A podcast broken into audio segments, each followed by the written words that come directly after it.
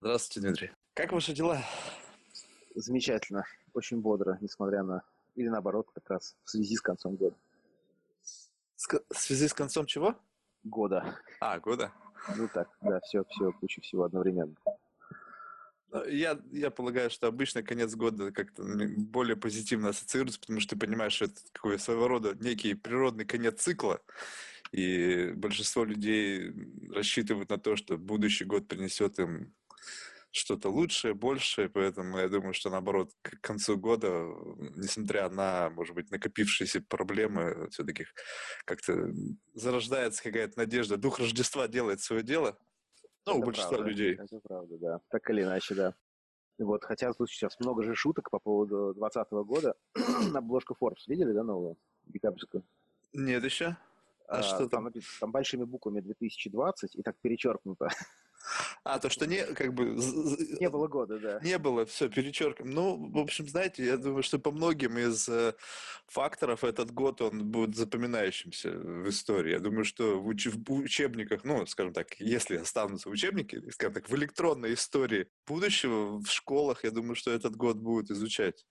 Тут все сразу Да. сплелось, и выборы в Америке, и коронавирус, и все последствия, связанные с этим, в общем, которые затронуло все отрасли. И это же был еще високосный год, то есть тут как бы все вместе. У многих есть Ну предрассудки по поводу того, что високосный год, он какой-то менее удачный. В данном случае это было сто процентов. Главное, чтобы этот год не затерялся на фоне более серьезных следующих, да. Такой прогноз вообще не рассматривается. Да, да, да, да, да. Я надеюсь, что это сумасшествие пройдет. Ну, давайте начнем. Э, Кратко представьтесь, кто вы, чем вы занимаетесь. Мы не делаем каких-то специальных подводок, поэтому... Ага. Да, меня зовут э, Дмитрий Бергельсон. Я являюсь управляющим партнером э, компании Holmes и Moriarty. Это такая специализированная консалтинговая компания, э, потом об этом поговорить, и э, венчурного хаба в области ритейл и consumer технологий inneretail.vc. Вот. Э, Если, наверное, там в двух словах про там, историю жизни, да, стоит, стоит рассказать. Да, наверное, просто стоит да? начать, да, с чего началось э, ваше восхождение в бизнесе? А, ну, э, восхождение или там путешествие, оно бывает разным, да. Ну, в двух словах, я, мне, мне повезло, у меня много родных отраслей. Вот, я начинал в айтишном бизнесе, э, это мое первое образование айтишное, э, и довольно долго, лет семь, э, работал в компании «Ланит», это там крупнейшая IT-компания в России, вот, и управлял подразделением, которое занималось интернет-телекоммуникациями там, года с 95-го, по-моему, это происходило. Тогда еще там интернет был в самом-самом начале развития, и отчасти в целом, там и страна находилась в ситуации Дикого Запада, и технологии соответствующие. И вот, например, там в 90, по-моему, шестом или седьмом я сделал первое в стране коммерческое подключение жилого дома по выделенке. То, что сейчас, ну, кажется, само собой, розетка в каждом месте, да, это было тогда прям событием. Вот, потом я э, Напомните для тех, кто не, по, не знает, каков был интернет того времени, вообще что он из себя представлял? Ну, в самом начале это было вообще недоступно там простому потребителю, да, это были там, каналы связи спутниковые или специальные каналы, которые э, по ну, там, специальным линиям международным, вот, но тот интернет, который появился для массовой публики, конечно, это были модемы, вот, и э, звук щелчков, писков, хрипов, да, он там для многих был родным. А каков был сам контент? Вот э, что было вообще представлено? Для чего в тот момент использовался? Я так понимаю, что он же был такой скудный достаточно. Ну, тогда уже была поисковая система, там, главная в мире, Альта Виста, вот, гордость такая была. Вот, э, в целом, да, в целом, в основном э, использовалось для технических целей, ну, по крайней мере, мы использовали, да, как э, там, айти- айтишное решение для айтишников, в первую очередь. Хотя были, конечно, и там э, уже первые библиотеки появлялись, там, да, с подборками текстов, э, какие-то коллекции э, первого сетевого искусства, вот, э, по-моему, Оля Лялина была такая девушка в студии Артемия Лебедева, если я не ошибаюсь. Вот она сделала первый там сетевой арт-проект, ну, вот, тогдашними средствами на этих примитивных браузерах. Смотрелось очень впечатляюще. Вот. А, ну и, конечно же, форумы, да, то есть, ну, в разном виде, IRC-чаты, форумы, это вот было такое место для общения. Вот, потом э, довольно неожиданно для себя самого я оказался в автомобильном бизнесе, в компании Рольф. и отвечал там за премиальное обслуживание по Audi и частично за программу роста компании. Там у нас была группа людей, которые этим занимались. Вот, это было, наверное, лучшей а, такой школой операционного управления в жизни. Передавайте вот. привет Сергею Петрову. А, да, Сергей Петров был для нас тогда прям таким образцовым собственником, руководителем, вдохновляющим. Вот, причем вдохновляющим через ценности, через представление о том, там, как правильно, не через операционное управление, безусловно. И мне до сих пор, вот, э, знаете, бывают такие фразы, которые запоминаются на всю жизнь, которые влияют на там, представление. Вот э, что-то мы обсуждали, э, особенно это важно для премиального сервиса, вот что нужно там, делать бесплатно, за что нужно брать деньги.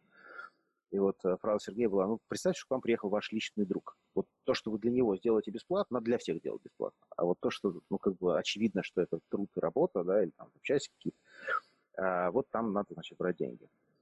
И э, его же идея о том, что если делать хорошо, то деньги следствие. Вот это тоже очень важная такая э, концепция. Э, и там же мы делали упражнение, которое, ну, потом его повторяли многие компании, но тогда я столкнулся с этим первый раз. Это управление корпоративной культурой сознательное. Э, компания росла очень быстро, найм происходил, ну, там, сотен людей э, в короткое время, и там, в итоге тысяч людей. И э, понятно, что в этот момент могла разрушиться культура, да, потому что она формировалась в период, когда людей новых было мало, и они успевали адаптироваться. Да, и, там, те, кто не адаптировался, уходил. И э, сделали упражнение с ценностями, выяснили, какие, собственно, ценности. Понятно, что ценности любой компании с основателем, да, они повторяют во многом ценности основателя. И таким образом мы могли смотреть и на людей входящих, и на э, ситуации, которые ну, как на каждую ситуацию не напишешь э, устав, да, известное правило. Вот. А, и управление через ценности показало свою там, потрясающую эффективность. Я знаю, что до сих пор они там висят, эти ценности, на, на стенах Рольфа. А, понятно, они нуждаются, наверное, в другом типе а, коммуникации, обсуждений, наверное, да, но вот это прям очень сильно сработало. А вот э, интересный момент сейчас, просто чтобы не забыть, вот э, в Америке, ну, целые анекдоты есть про продавцов автомобилей, вот э, ну, я сталкивался, когда сам покупал автомобили, но так получилось, что, ну, в общем-то, это был очень такой brief experience. А, и проработав в такой крупной автомобильной компании, есть какие-то вот такие забавные истории? То есть, ведь, ну, я не знаю, насколько это в России до сих пор сейчас, то есть вот есть определенное прям клише продавец автомобилей.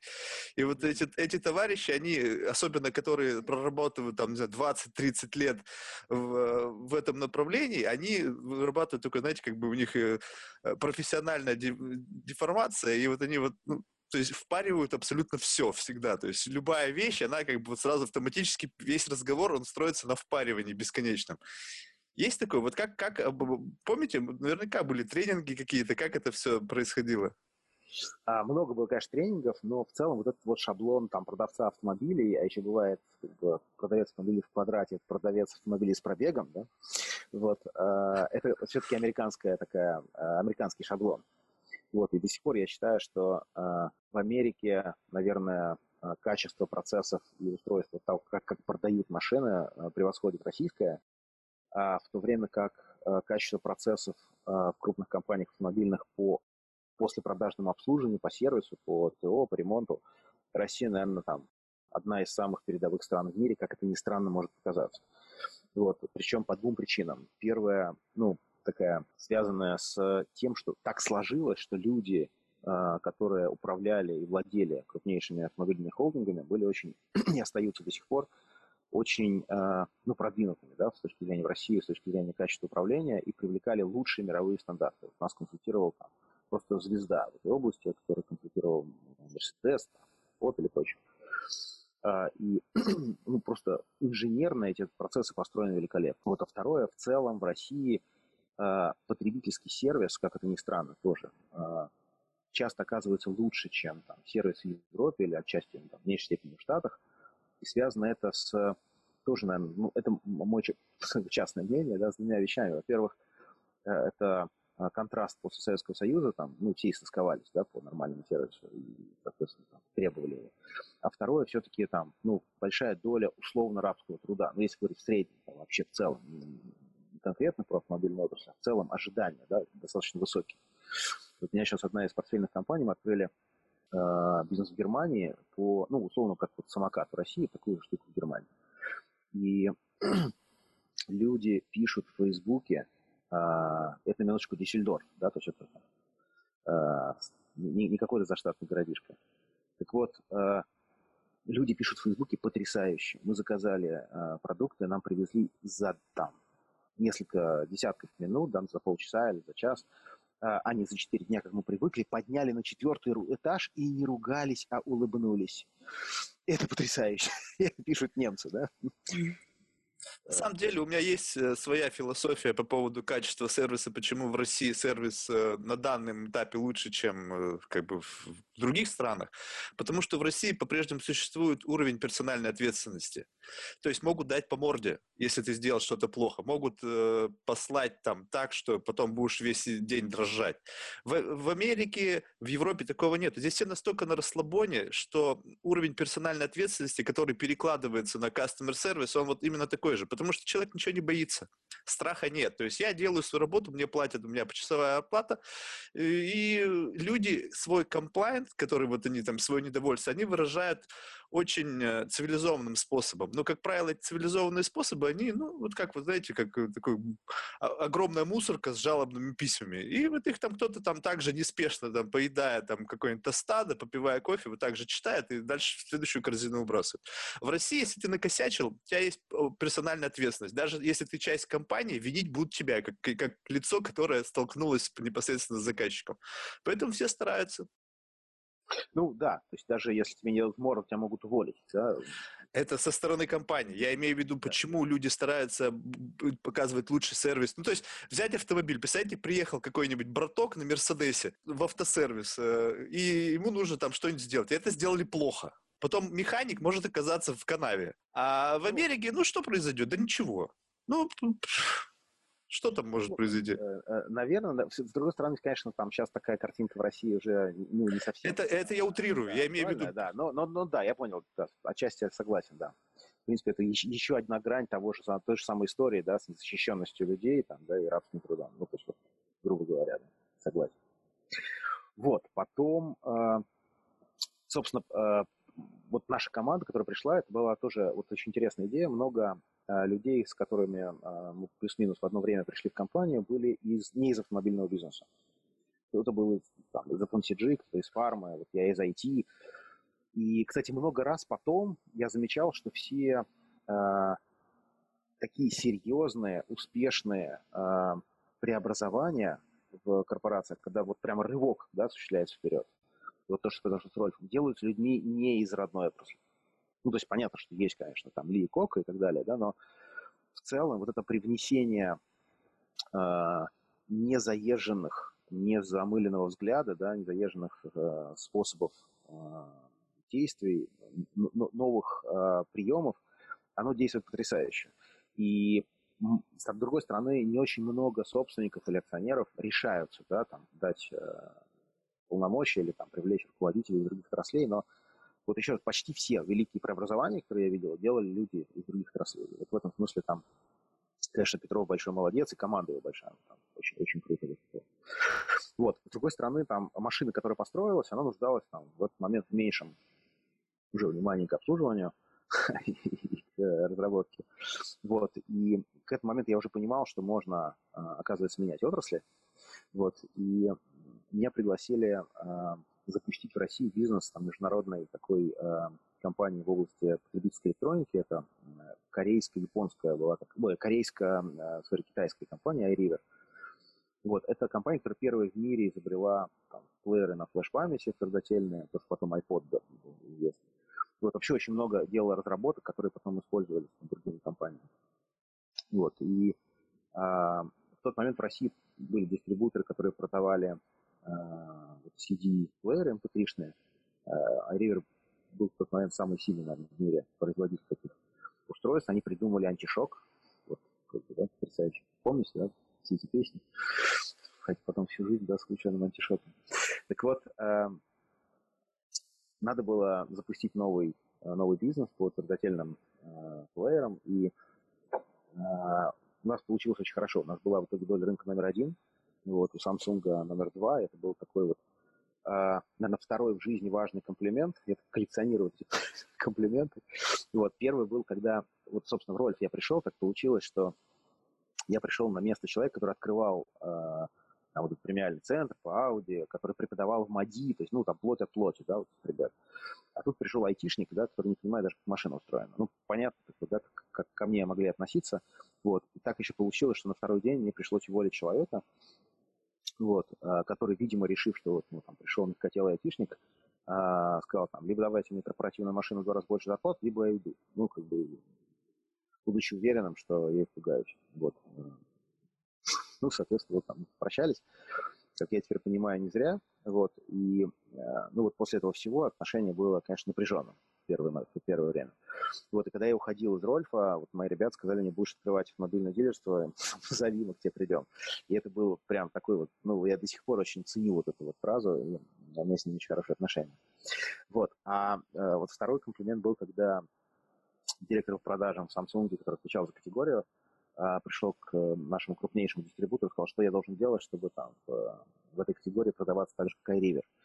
Вот, это, ну, Э, понятно, это прям соотношение слона и моськи. Ну, то есть вот рекламный бюджет всего Samsung в стране был, наверное, в тот момент сопоставим с нашим оборотом.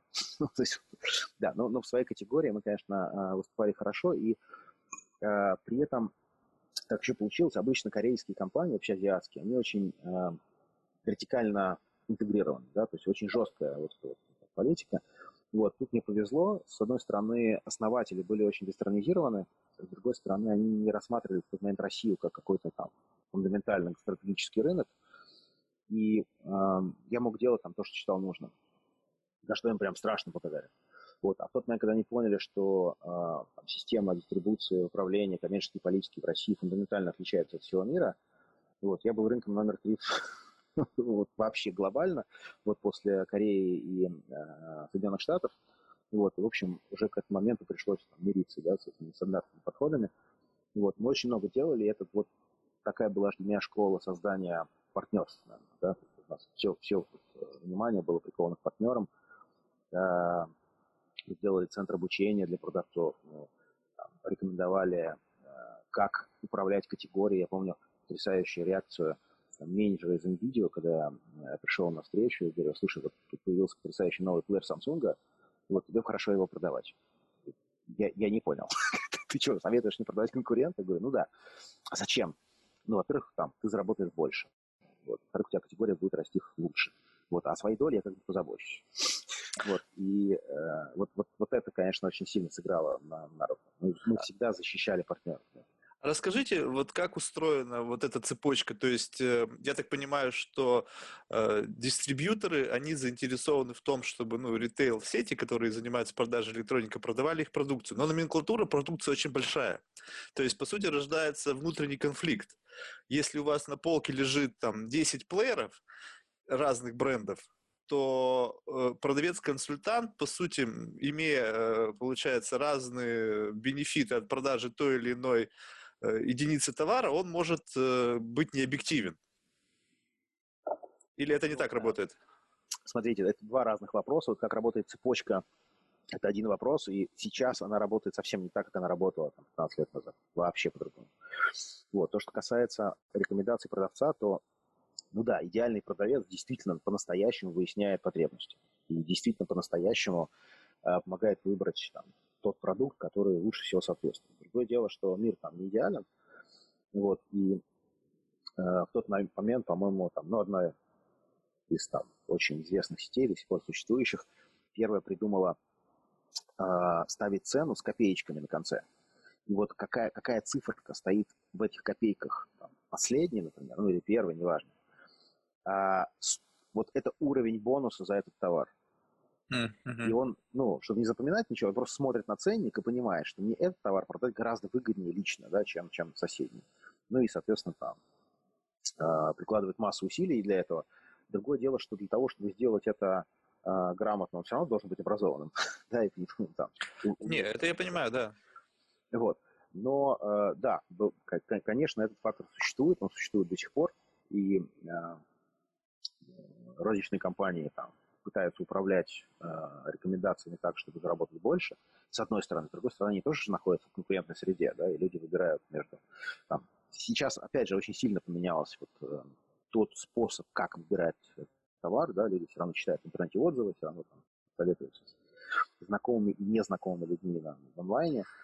И, э, что реально верят отзывам? Конечно, такой более объективной картинкой. Реально верят отзывам? Это же bullshit. Да, отзывы. Но нет, нет, как? Вот сейчас же есть компании, которые занимаются тем, что они там, тысячами формируют эти отзывы. Особенно это популярно на таких крупных площадках. Amazon. Там эти, когда видишь какой-то появился совершенно вдруг ниоткуда ни с того новый продукт, и у него уже там, не знаю, 3000 отзывов, и все отзывы прям на ура. Мне кажется, вот лично моя поведенческая э, активность, когда я начинаю покупать товар, если я вижу, что какой-то неизвестный товар имеет огромное количество отзывов, это все куплено. Сейчас существует прямо ряд компаний, которые этим занимаются. Ну, Марк, вы правы, точно есть байс, но это же вечная борьба там снаряда и брони. В целом люди верят отзывам и, в общем-то, не безосновательно. То есть, если говорить в целом там, о массе отзывов, то большая часть отзывов настоящая. Да, конечно, существуют э, накрутки, существуют всякие специализированные компании, большое количество ребят, э, которые, э, ну, скажем так, многие люди отличают искусственный отзыв от настоящего. Ну, как? Вот, вот. Ну, э, написать... Э, а, а, а, обычно искусственные отзывы пишутся грамотным русским языком со знаком препинания, в общем правильно. Вот. Э, люди не всегда так пишут. Вот я хотел, прошу прощения, что перебиваю, просто вот, ну, у меня были общения с э, психологами, которые занимаются в около маркетинговой схеме, они э, обдум, ну, как бы э, изучают поведенческую активность потребителей. И мы пришли к такому выводу, что 90% людей, которые пишут отзывы, они не совсем здоровые. Ну, то есть, эм, вот представим себе обычного человека, который пишет отзыв. Вот, э, вот какова моя мотивация вообще что-либо где-то писать? Я вот э, являюсь потребителем огромного количества товаров, и я за всю свою жизнь, несмотря на то, что я был чем-то доволен, чем-то недоволен, я не оставил ни единого отзыва. Я ни разу не поучаствовал в никаких опросах, качества и так далее. Вот ничего, абсолютно ничего этого. Все рядом со мной живущие и с кем я общаюсь, ведут приблизительно тот же самый, имеют приблизительно то же самое отношение к этой ситуации. И когда ты видишь пол страницы отзыв на, о том или ином, я понимаю, что человеку просто нехер делать, что он потратил 20 минут или там сколько, полчаса своего времени для того, чтобы написать целую там эссе по этому товару со знаками препинания и так далее.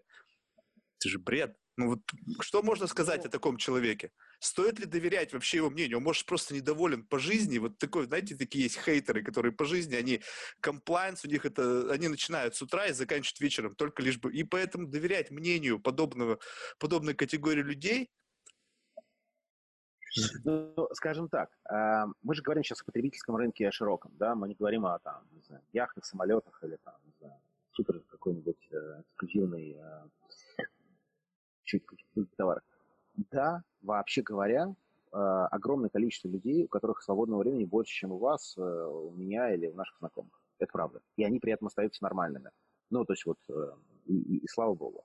То есть в этом смысле действительно есть люди, для которых эти покупки, они эмоционально значимые, они там получают удовольствие от процесса, от анализа, от того, что они делятся этой информацией. То есть это, ну, это не черно-белая ситуация. Конечно, там ну, есть фрики, которые а, ну, с ума сходят и хейтеры. Да, но если почитаете отзывы, то есть отзывы вполне понятные, да, то есть вот мне понравилось это, а вот тут вот слабая ручка, она сделана из пластмассы, а у всех конкурентов из металла. Ну, с таким сложно спорить, да, а, в общем, это, это достаточно ценно, и люди действительно доверяют отзывам. Но, конечно, есть и фрики, и, конечно, есть э, искусственные отзывы, это право абсолютно. Вот. Это вот то, что касается а как, э, как вы победили-то? Раскройте секрет. В чем была вот ваша фишка, что у вас была больше доля рынка, чем у Samsung? То есть как вы победили Samsung-то в конечном итоге? Что было ну, сделано? Ну, одного ответа там, как бы, а, точнее, э, ответ состоит из нескольких пунктов. Вот, во-первых, ну, мы действительно прикладывали большое количество усилий для того, чтобы помочь э, крупнейшим партнерам и в рознице в канале э, управлять категорией. То есть мы подсказывали им, как правильно ценообразовывать, мы подсказывали им, какие там бренды надо продавать, в том числе наши конкуренты. Как разводить прямую конкуренцию. Ну вот, вот всякие такие штуки. Первое.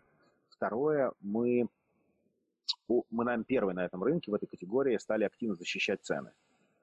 А, ну, это такая штука, с которой ФАС может быть не согласен. Вот, я считаю, что а, там, глобально польза этого, скорее всего, больше, чем вреда. И я был партнер, очень агрессивный, исключительно. Розничная, большая очень розничная сеть, которая э, вообще раньше не продавала, продавала только мобильные телефоны. Вот. А потом начали продавать вот, э, и цифровое аудио, и цифровое фото. Вот. И появились у них там два сильных таких ключевых партнеров. Э, соответственно, э, Canon и iReader.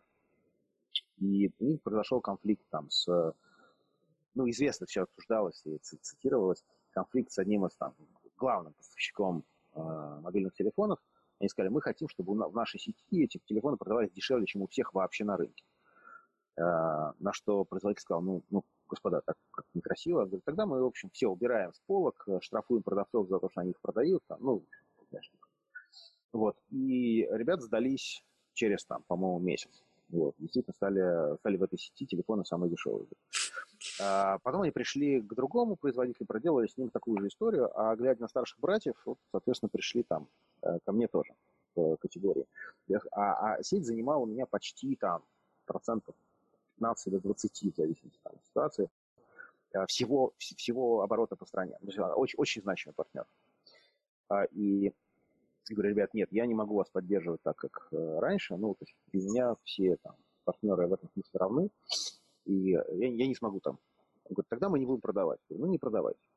Вот. И они точно были не готовы к такому ответу, а, потому что они были уверены, что там мы, мы не готовы потерять такую долю продаж. Вот. И мы действительно там перестали продавать, и в таком состоянии жили, наверное, почти полгода. Вот. И, и вот это была такая запоминающая ситуация, потому они пришли хорошо, мы там имели, правда, других пар победы, и главное, это была очень четкая э, коммуникация всем в том, что мы соблюдаем обещания. Да, это было очень важно. Вот. А дальше был такой интересный прием ну, смотрите, это все такое респективный анализ, не все то, что нам мы делали тогда, релевантно сегодня, но тем не менее.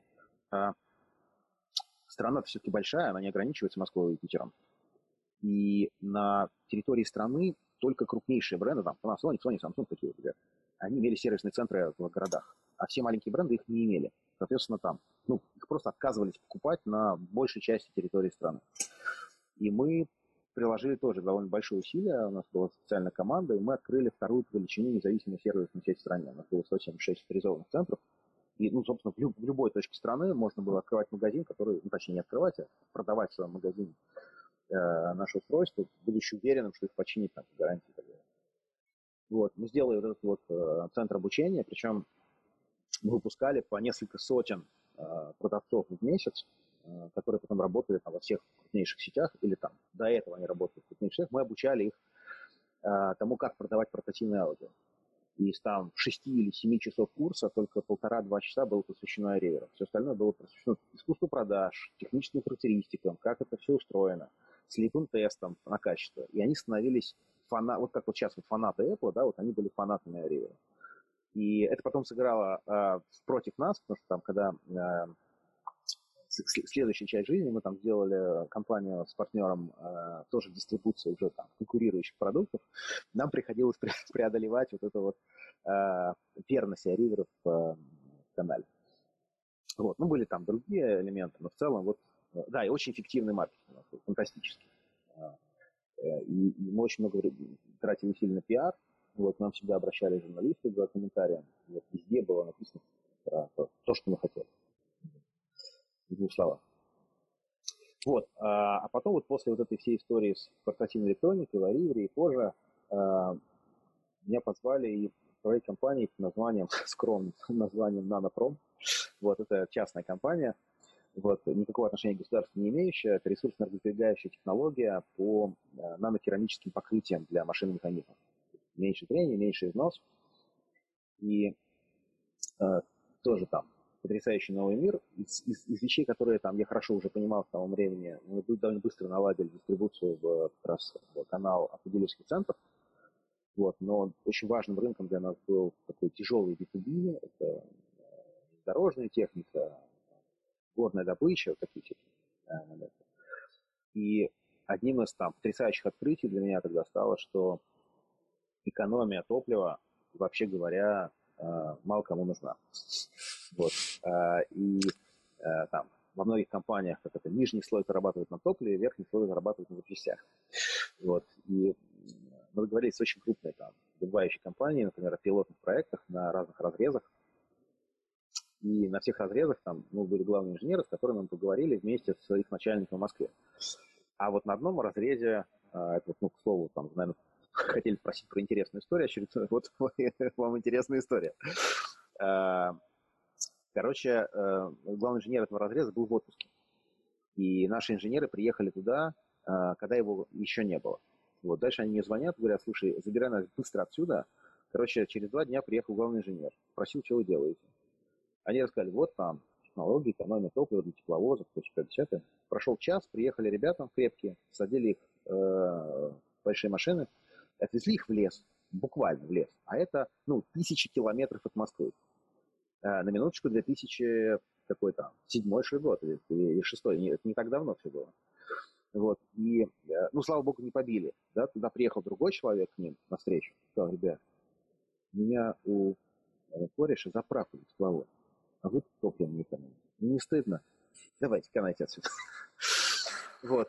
А, и, и очень много было, конечно, забавных ситуаций, когда там а, вот спокойным Дмитрием Босовым встречались, и вот его партнер говорил, что у нас не воруют, у нас самая лучшая система охраны, у нас точно не воруют, а, и наша система там, против воровства называется охранник с винтовкой. Вот у нас просто никто не ворует. Вот. А потом мы обнаружили, что это все не совсем так. Общем, а, часто вопросы, связанные с экономией ресурсов, они сталкиваются с сопротивлением довольно сильно внизу, менеджмент вынужден выбирать между стабильностью и экономией. И вот э, важно, э, важно найти способ, когда э, ты не создаешь дополнительный конфликт. Это прям такая сложная история, особенно если ты экономишь на Вот. А, и, собственно, потом я э, вернулся в ритейл, это визитный сегмент, и там, с 14 по 16 год, прошлого года, э, был директором по развитию бизнеса в X5 пятерки. Вот. И это тоже совершенно потрясающий опыт, невероятный. Это ощущение такого настоящего гугла, да, когда махина э, миллионотонная, да, вот она разворачивается и становится как у помните книжка, как, как, как слонам научиться танцевать. Вот это слон, который научился танцевать и быть частью этого там, преобразования, это было потрясающе. А это какой год был? Это тогда уже был Игорь Шехман или был Лев Хасис еще директор? Нет, это уже не было Хатиса, и было довольно далеко до Игоря. С Игорем мы почти, ну, совсем чуть-чуть пересеклись, буквально там. А, там какая-то женщина еще была посетитель, Там была Ольга Наумова. А, да-да-да-да. Да, и ее команда. Вот, и это было фантастическое преобразование. Вот, и а, ну, то, как превратить вот, в общем, а, такую некрасиво выглядящую и невкусно пахнущую пятерочку а, в современный европейский магазин, красивый, вот, а, и делать это быстро. Э, пятерка же была мировым лидером по количеству открытий. Да, мы открывали там до 8 магазинов в день в пике. Ну, там, от, от 3, 4, 5 до 8. Это очень история. Вот. То, как преобразовался ассортимент, то, как э, преобразовалась логистика, я отвечал за доп-сервисы, за партнерство, за экосистему, за недвижку. Вот, это тоже там, очень большой блок, который помогал нам сделать э, магазин таким центром локального притяжения. Да, какие доп-сервисы надо оказывать, какие... Э, в общем, как сделать так, чтобы к нам приходили не только за хлебом, но приходя не за хлебом, покупали молоко и хлеб тоже. Вот, и, э, вот эти доп-сервисы, они влияют так, что можно добиться там 5-6% роста выручки, просто за счет того, что рядом с тобой сидят правильные сервисы. Это очень серьезный там, такой а, рычаг для фуд-ритейла, который, а, ну, сейчас многие его используют. Вот. А, собственно, после X5 вот я сделал два таких бизнеса. Один из них называется Home React, изначально там, название, потому что а, мы занимались антикризисным управлением, я вообще верю в то, что доброе слово пистолет в каком смысле, да, они, да. в общем, решительность нужна, да, не только вот абстрактное мышление, но решительность и смелость в реализации. Мы занимались кризисным управлением, но потом так получилось, что фокус сместился на управление инновациями, и сейчас мы очень-очень уверенно выступаем в жанре, который называется стратегический customer development. Вот, надеемся, мы являемся одним из лидеров для, э, при работе с крупными или там средними плюс корпорациями. А, ну, давайте поговорим об этом. Да, Потому да, что для меня это очень, очень да, интересная вещь, э, customer development. И поподробнее расскажите, пожалуйста, об этом.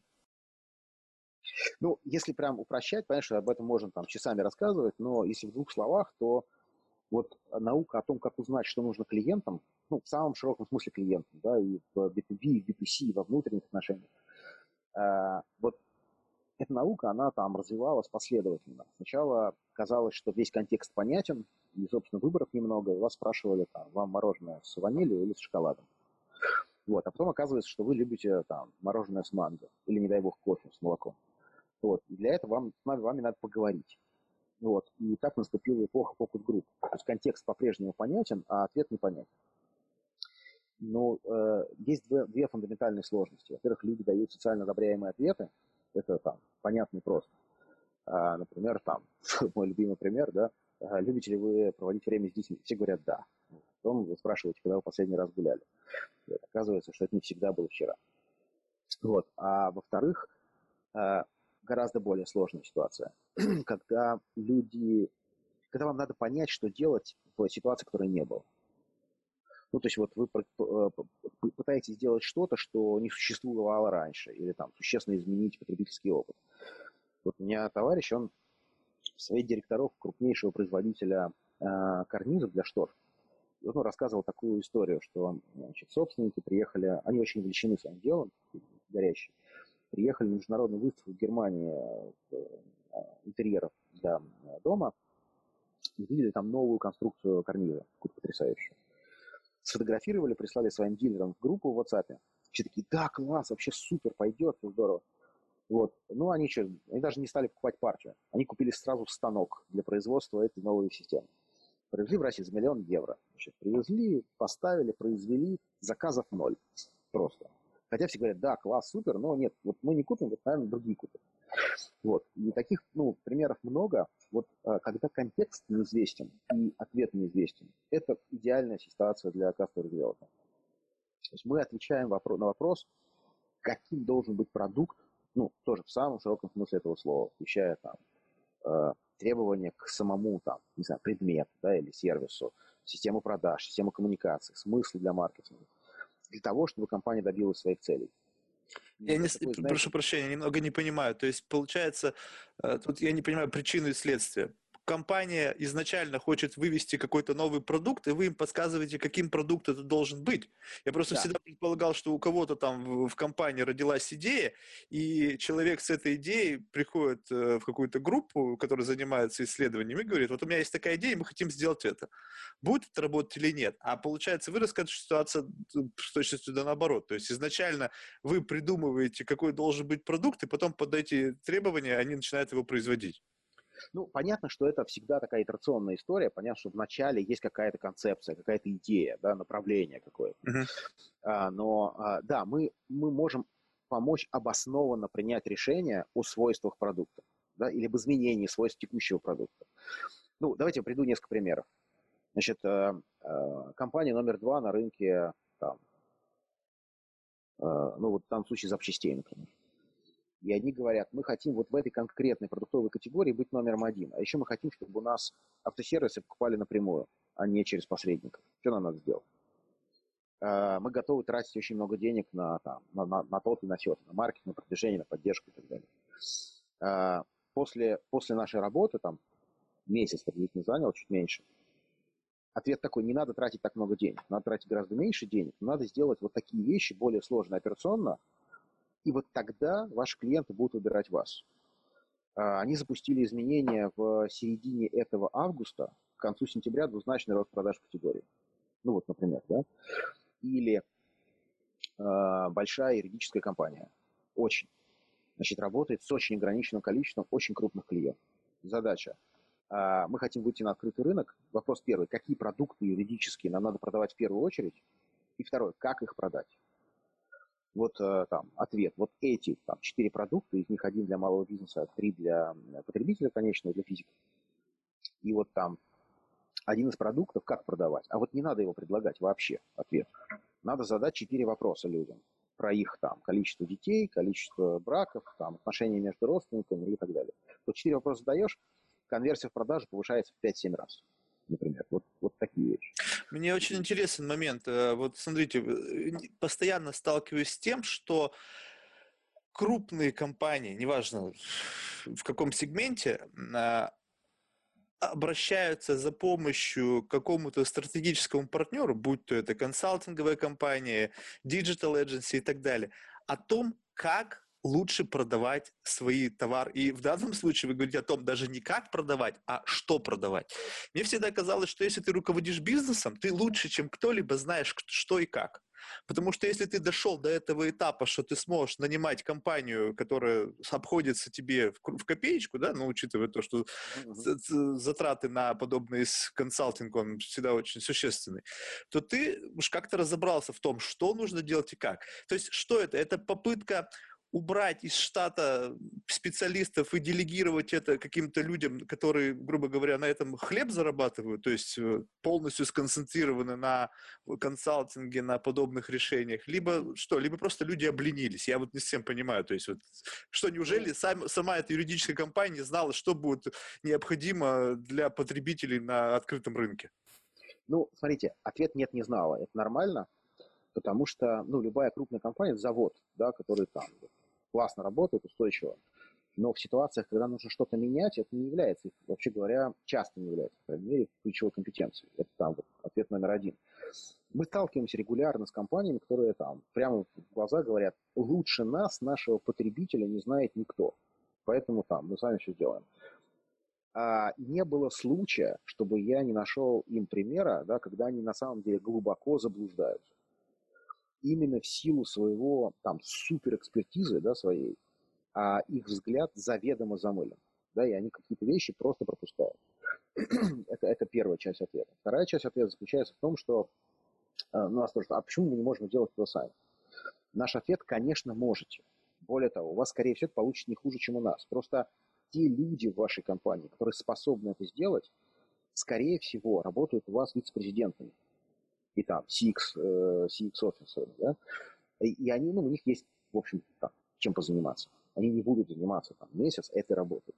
А уровень наших там ребят, да, он очень высокий. Это люди все имеющие и предпринимательский, и корпоративный опыт, а многие имеют еще и опыт в стратегическом консалтинге. То есть это такая, такой сплав вот этих трех э, компетенций очень высокого уровня. То есть это не это очень существенно отличается там, от, знаете, там, девочки, которая задает вам вопросы по, э, по опроснику. Это прям ну, фундаментально другая история.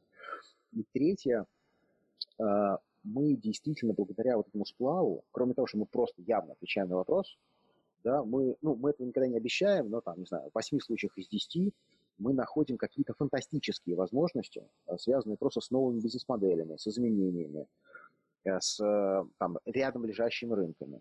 Ну вот, например, к нам пришла международная высокотехнологическая компания, айтишная, они придумали систему адресации физических объектов, ну, в физическом мире, э, которая может адресовать любую там, ну, не только дом, квартиру, да, а вот там, не знаю, э, стол или какой-нибудь э, силовой шкаф или там что угодно. При этом э, это универсальная такая котировка цифрами. Например, все отели в Booking.com имеют такую котировку, вот адрес, и вы можете в любой стране, где странные символы, э, например, напить номер отеля и получить в Google э, картах путь, да, не пытаясь э, иероглифы путь Вот. И они к нам пришли, говорят, слушайте, ребят, э, да, пришли они к нам, потому что там э, кофаундеры, в том числе из России, они нас нашли здесь, говорят, смотрите, мы хотим выйти на рынок вот, э, профессиональный, b для логистики, для курьерских служб, мы точно можем улучшить э, производительность курьеров. Они будут там доставлять на 10-15% ну, больше да, в течение рабочего дня, потому что мы знаем, как провести по микролокации. Там, поставить машину слева или справа от дома, там, какой подъезд зайти в бизнес-центр, ну, такие штуки. А, вопрос, каким должен быть наш продукт и там, сколько мы на этом заработаем. Вот, кстати, тоже очень важный момент. Вот методика позволяет нам ну, достаточно а, обоснованно предположить, сколько можно заработать. Ну и, соответственно, выстроить приоритет. Так вот, а, мы вернулись и говорим, что да, вот вы можете заработать вот столько, ну и, в общем-то, немного, несколько миллионов долларов. Но мы нашли ну, несколько десятков миллионов долларов, но все равно это не очень много для, для, этой, для этой компании. А вот рядом есть бизнес на там, несколько миллиардов долларов в мире, о котором вы даже не подозревали. И вообще его никто не, ну, его не существует в мире, но зная вашу технологию, вы выяснили такие боли вот этих курьерских служб, которые можно решить. Вот. И они просто пошли просто делать этот новый продукт. И это потрясающая новая возможность. Вот. И иногда мы э, работаем не с, ну, как бы не отвечаем на вопрос про внешний рынок, мы отвечаем на вопрос про взаимодействие между подразделениями.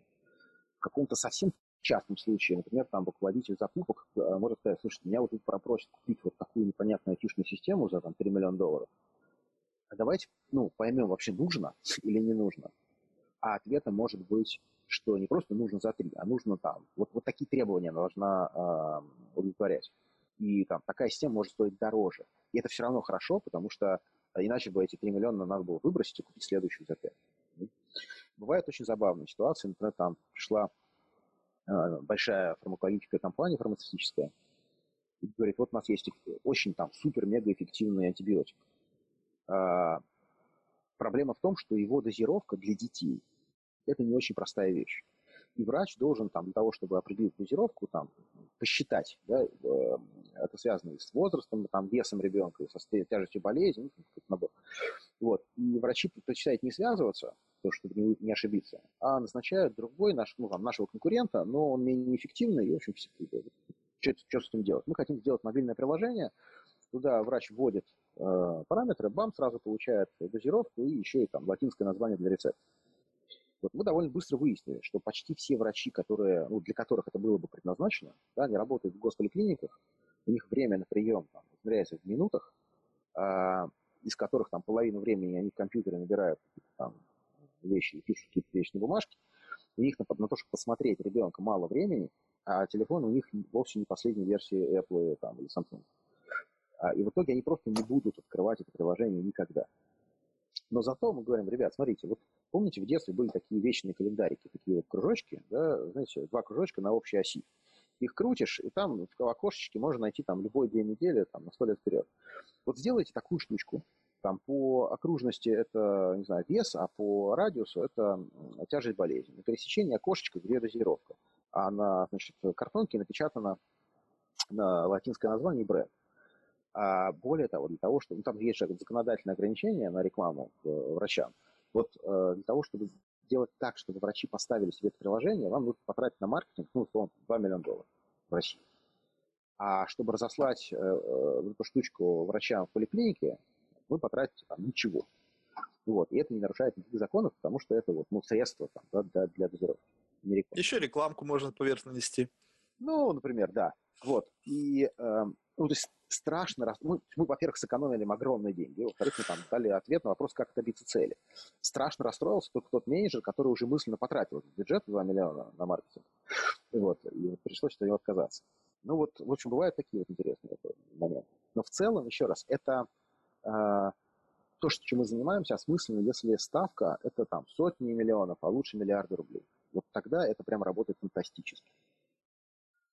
Вот, это вот то, что касается э, Холмса и Мариарти. А вторая часть моей жизни называется In Retail. Вот, она не менее увлекательна. Э, это венчурный хаб. Мы э, помогаем, ну, выявляем наиболее там, перспективных, самых лучших э, в области технологических стартапов для ритейла и консумер компаний и помогаем им расти. Вот, там есть ну, некая философия, которую, которую я верю. Я считаю, что в целом там рынок венчурного э, капитала, он ну, вот за последние несколько, там, пару-тройку десятков лет сильно изменился. В целом аппетит к риску в среднем снижается. Это, соответственно, приводит к падению доходности сверху. Да? а с другой стороны конкуренция за хорошие сделки растет, это приходит, приводит к тому, там, что чеки растут, да, или оценки растут, и это там, давление снизу. Это такие ножницы. Да? Вот, соответственно, для того, чтобы, во-первых, а, повышать привлекательность тебя как венчурного инвестора для хороших сделок, с одной стороны, с другой стороны, для того, чтобы уже после сделки существенно сокращать риски, там, увеличивать апсайды, нужно создавать какую-то ценность. Вот. А какую ты ценность можешь создать? Ну, по большому счету, только две.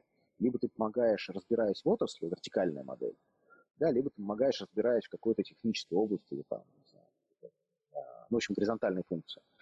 Вот, например, есть фонды, которые очень хорошо разбираются в HR, помогают своим портфельным компаниям подбирать людей.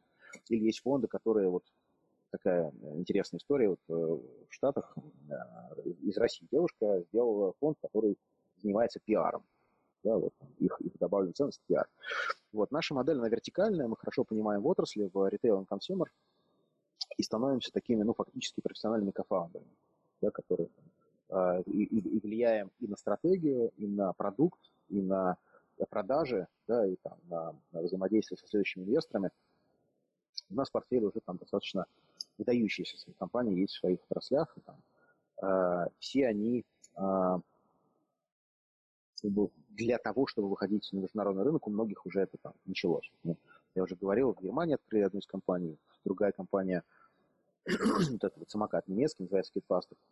Вот, а в, другая компания, это платформа для а, голосовых роботов, там топ-3 в стране сейчас, у нас очень успешно сейчас и в Штатах, и в Арабских Эмиратах, и в других разных странах пилоты. Причем там, ну, роботы, сделанные с помощью этой платформы, они неотличимы от людей. Вот там, вот там крупные ритейлеры или крупные collection -агентства э, используют их для того, чтобы там, делать опросы, собирать долги. Это звучит удивительно просто, да, когда, ну, просто вот с вами разговаривает человек. Вот. Или вот очень интересная компания, которая э, полностью берет у себя всю головную боль ритейлера или производителя, э, связанную с продажей дополнительных услуг и осуществлением этих доп. услуг.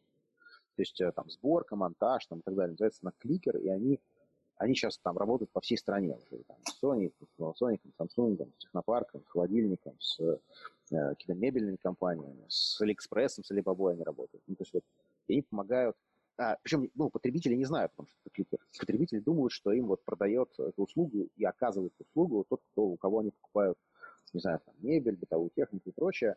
Просто они довольны, в отличие там, от обычной ситуации. И э, это все делается быстро, там, качественно и так далее ну и, и, и так далее, есть другие компании. Вот э, такая интересная история. Сейчас мы думаем о том, чтобы э, собрать э, следующий фонд. Уже там, это какой по, по очереди фонд будет? Ну, первый это даже не совсем фонд, это стартап-хаб, э, ближе к модели студии. Вот. А э, мы хотим создать, ну вот, вторая, второй наш шаг, да, будет там на Retail 2. Вот, это э, фонд, он сойдется, я думаю, уже на ну, от 40-50 миллионов долларов уже это имеет смысл делать. А, в отличие от классического фонда, у нас чуть тяжелее инфраструктура, да, потому что мы а, должны участвовать в продажах, там, в развитии бизнеса, то есть вот, ну, внутренняя команда какая-то, которая этим занимается в этой ситуации. Но, с другой стороны, мы там существенно снижаем риски и повышаем апсайды, потому что вот ровно по этой же причине. Вот, э, наверное, в двух словах рассказал. Отлично. Ну, у вас очень интересная жизнь с точки зрения опыта и нанотехнологии, продажи машины, электроники, и сейчас уже венчурная история, и консалтинг.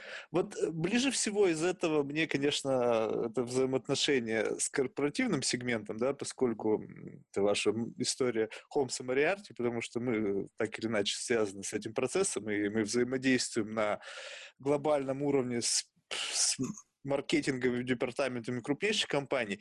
И знаете, я временами просто в ужасе от того, что я общаюсь с главой маркетинга компании, там, которые знают даже там в Зимбабве, грубо говоря, но я разговариваю с человеком и понимаю, что человек на этой должности, как бы это более корректно выразиться, не соответствует занимаемой должности с точки зрения понимания проблематики. То есть я убежден, что это может быть Гарвард, это может быть какой-то Ivy League School, это может быть что-то, какой-то престижный университет в Европе, в Британии и так далее.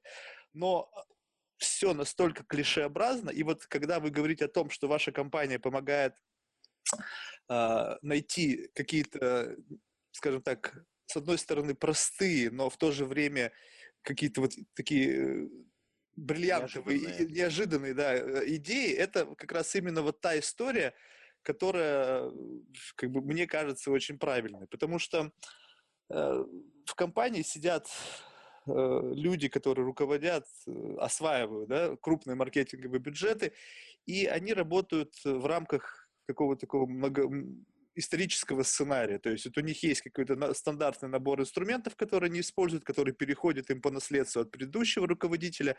Да, инновации появляются, и вот эта болезненная интеграция инноваций в компанию, когда, ну, уже очевидно, да, то есть в один момент времени не было Facebook, там не было э, digital media, да, и вот они появились, и мы теперь должны каким-то образом понять, как это работает, наши вот из газет, из журналов, там, не знаю, там каких-то листовок переходить в digital пространство, это процесс такой достаточно болезненный. И вот как раз э, роль компаний, подобно вашей, которые понимают э, структуру инноваций да, и помогают их привносить в жизнь. Очень интересно. Но Давайте поговорим о том, как э, вот э, именно происходит процесс внедрения инноваций в компанию, то есть вот с какими основными проблемами и стереотипами вы сталкиваетесь, вот говоря с руководителями этих компаний. Вот вы приходите и говорите, надо что-то менять, а они сидят э, щеки надули и ничего не хотят делать. Вот там товарищ хотел 2 миллиона потратить уже, он там в ладоши хлопал, наверное, на откатиках, думал заработать.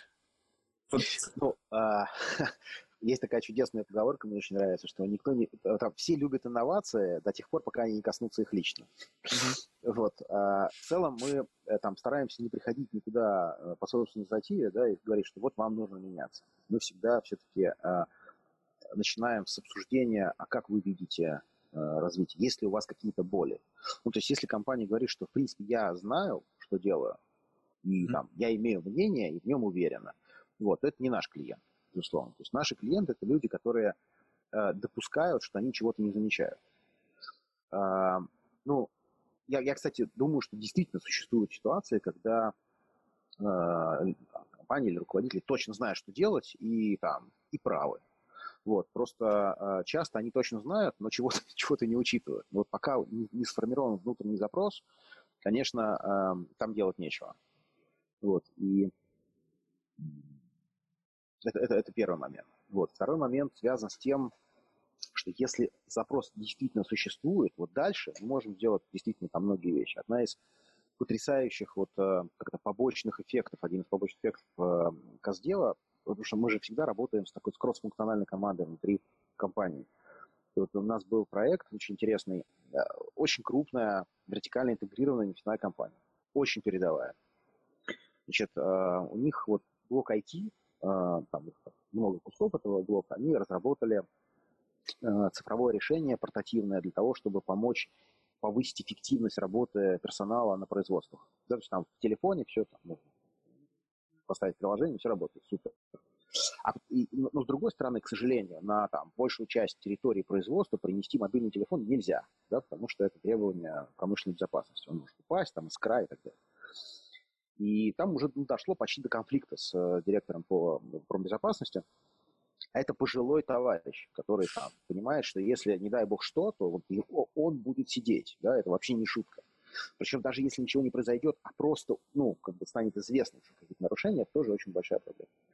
А с другой стороны, эффективность нужна. И вот это вот, да, он, он в этой ситуации этот человек понимал, что его воспринимают как такую преграду для прогресса. Но это всегда неприятно, да, и он там, сопротивляется, злится и так далее. Вот когда мы... Да, и запрос был такой, а каким должен быть там, продукт этот, вот, э, цифровое рабочего места для того, чтобы э, все работало нормально, при этом не стоило как Boeing. Да? Понятно, что можно купить там, не знаю, тысячу или там 10 тысяч защищенных телефонов, каждый из которых стоит 5-10 тысяч долларов.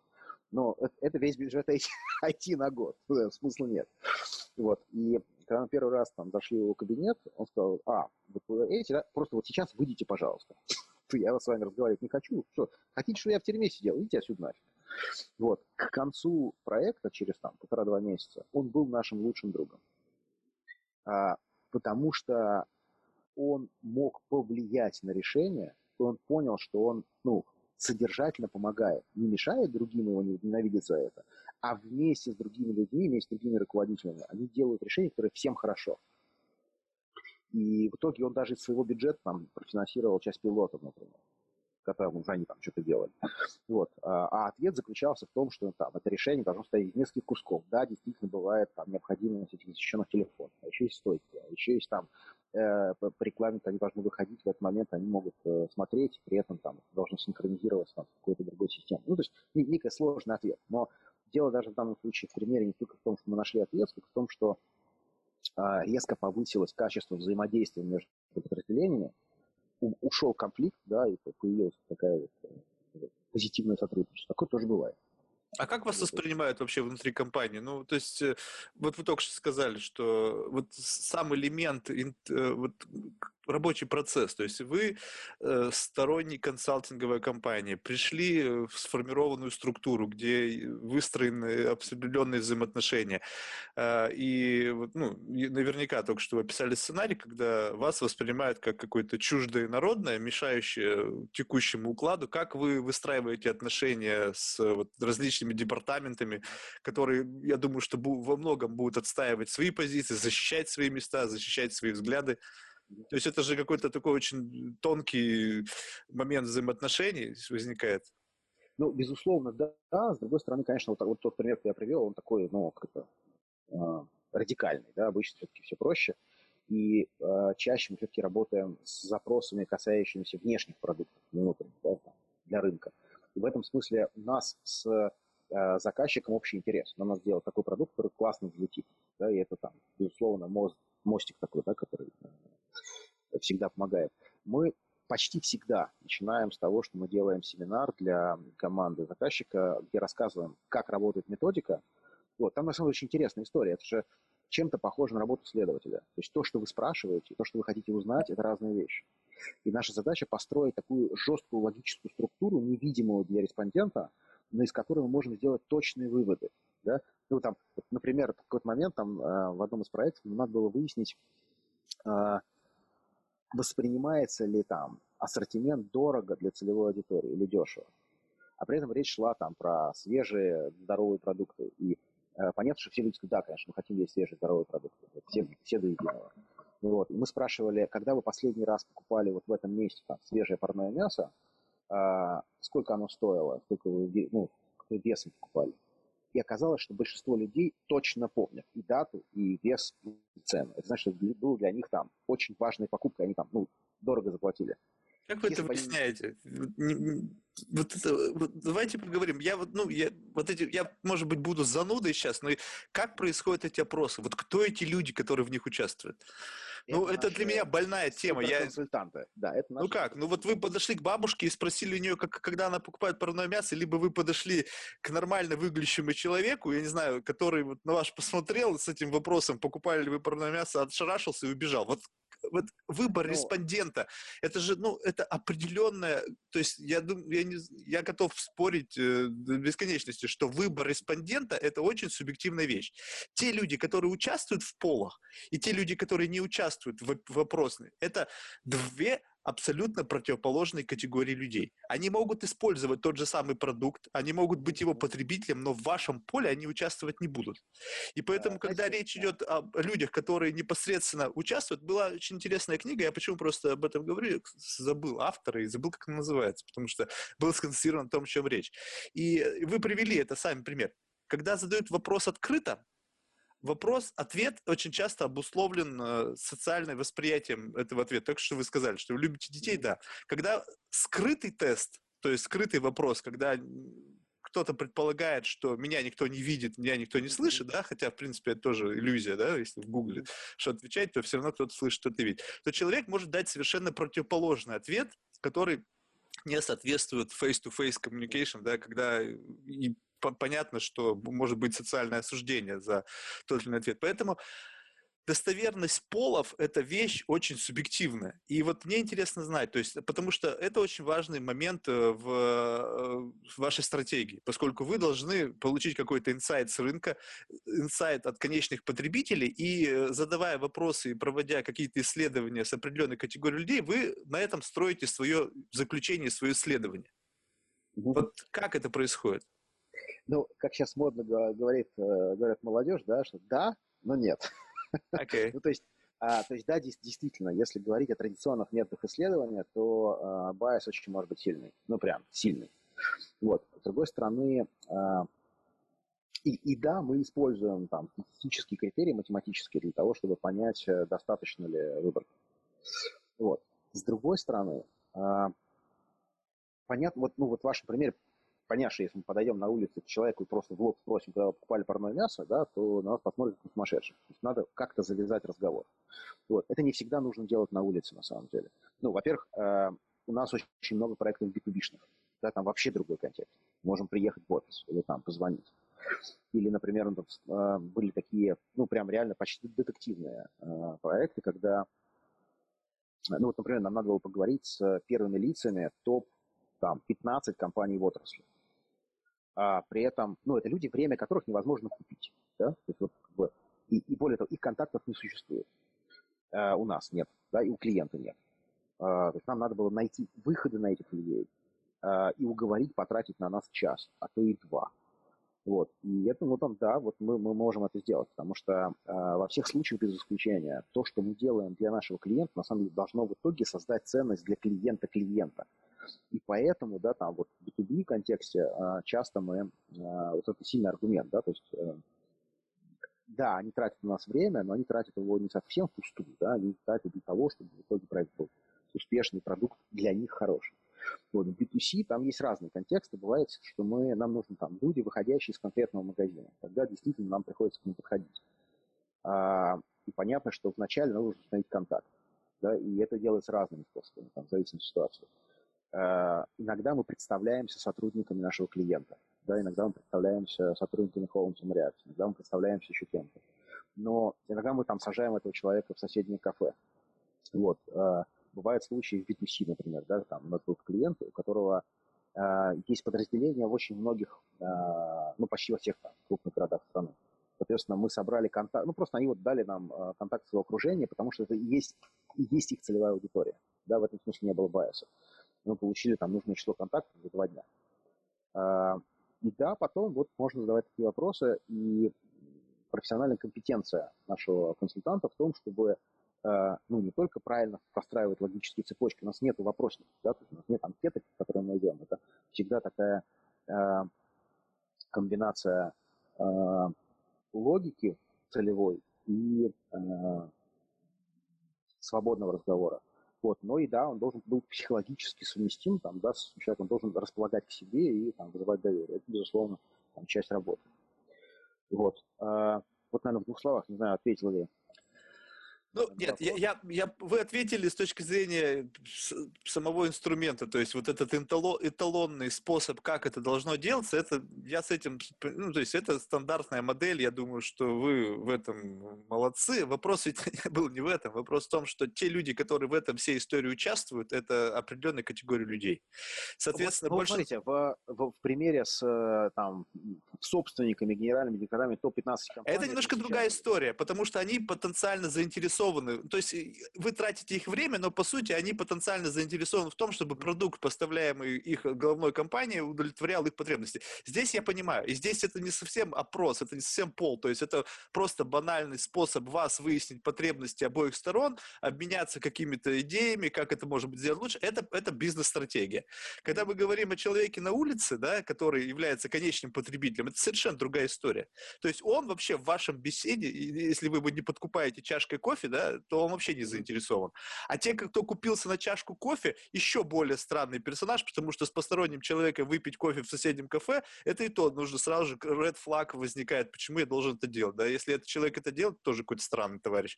То есть вот тут ну, а, много, а, много моментов. А, и да, и нет. Все-таки нельзя судить по себе. Вот это, кстати, ошибка, которую допускают там, ну, практически все руководители, они судят о своих клиентах во многом по себе. Я не по себе сужу, я посужу по моему окружению. Я просто представляю себе, что ко мне подходит человек, я вижу, как моя жена на это реагирует, я вижу, как реагируют мои на это друзья. И все люди, которые, грубо говоря, соответствуют, ну, опять же, моей модели э, восприятия мира, то, как, как, как оно есть. И люди, которые активно там могут с какими-то опросниками по телефону потратить час – раска- уже говорят там о том, какая у них семья, там это просто бесконечно несчастные люди, с которыми не с кем поговорить. И ориентироваться на мнение а... этих людей, это просто опасно. Ну, смотрите, мы, мы, мы с этим справляемся разными средствами. Например, у нас, э, ну, э, сегменты что же разные. Есть сегменты массовые. Там э, мы используем одни способы там, да, набора пула.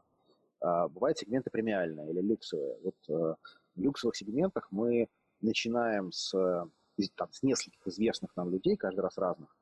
Но дальше мы просим посоветовать, а с кем еще поговорить.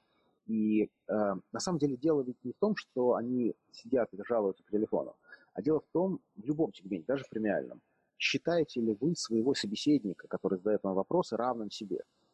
Если, э, если да, вы готовы тратить на него время, как правило, почти всегда, э, независимо от вашего статуса. То есть если вы являетесь там, президентом э, одной нефтяной компании, и вам звонит человек, который по уровню не ниже вас, да, ну пусть он не нефтянки, пусть он там каком-то другом бизнесе. Есть, ну, там, не знаю, старший партнер, ведущий мировой консалтинговой компании. Конечно, вы будете с ним разговаривать. Ну, или там, в большинстве случаев.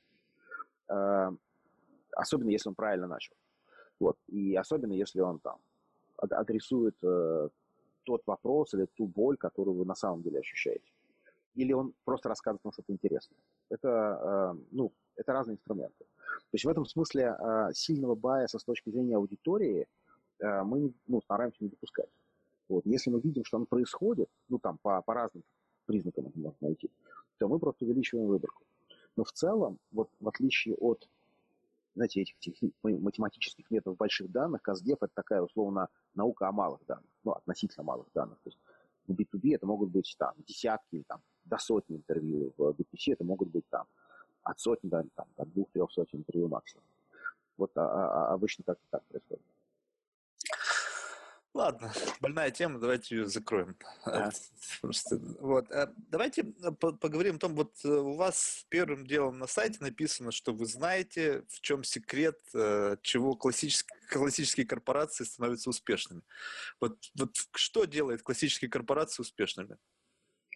Ну, мы, мы конечно, не, не, не хрустальный шар. Мы в данном случае говорим о том, что мы знаем, как успешно сделать изменения. Вот это мы понимаем. Да? То есть а, есть же очень много факторов успеха. Есть там доступ к ресурсам, есть а, уникальная история, есть уникальная технология. Этих там причин успехов может быть очень много. Мы говорим о ситуациях, когда требуются изменения. Вот как а, из некоторого набора альтернатив, довольно дорогих, выбрать оптимальный, это мы понимаем. А, кроме того, у нас, ну, кроме вот Customer Development, у нас есть другая такая а, тоже довольно узкая практика, которая называется система управления инновациями для крупных корпораций. Там, э, ну вот так же, как в Каздеве, э, как это, э, философия и романтика, да, в том, чтобы э, как работа следователя, да, то есть вот романтика в управлении инновациями заключается в том, что любая крупная компания, она, ну, потому и крупная, что она способна удержаться, да, то есть у нее есть каркас. Что такое каркас для крупной компании? Это процессы, процедуры, правила, регламенты и так далее. Бюрократия, да, в хорошем смысле этого слова. А, и она держит компанию. Это значит, что единственный способ управления большой компанией а, в рамках этой культуры, в рамках этой системы, это так или иначе процессы да, а, и регламенты. А с другой стороны, инновация – это как раз изменение чего-то.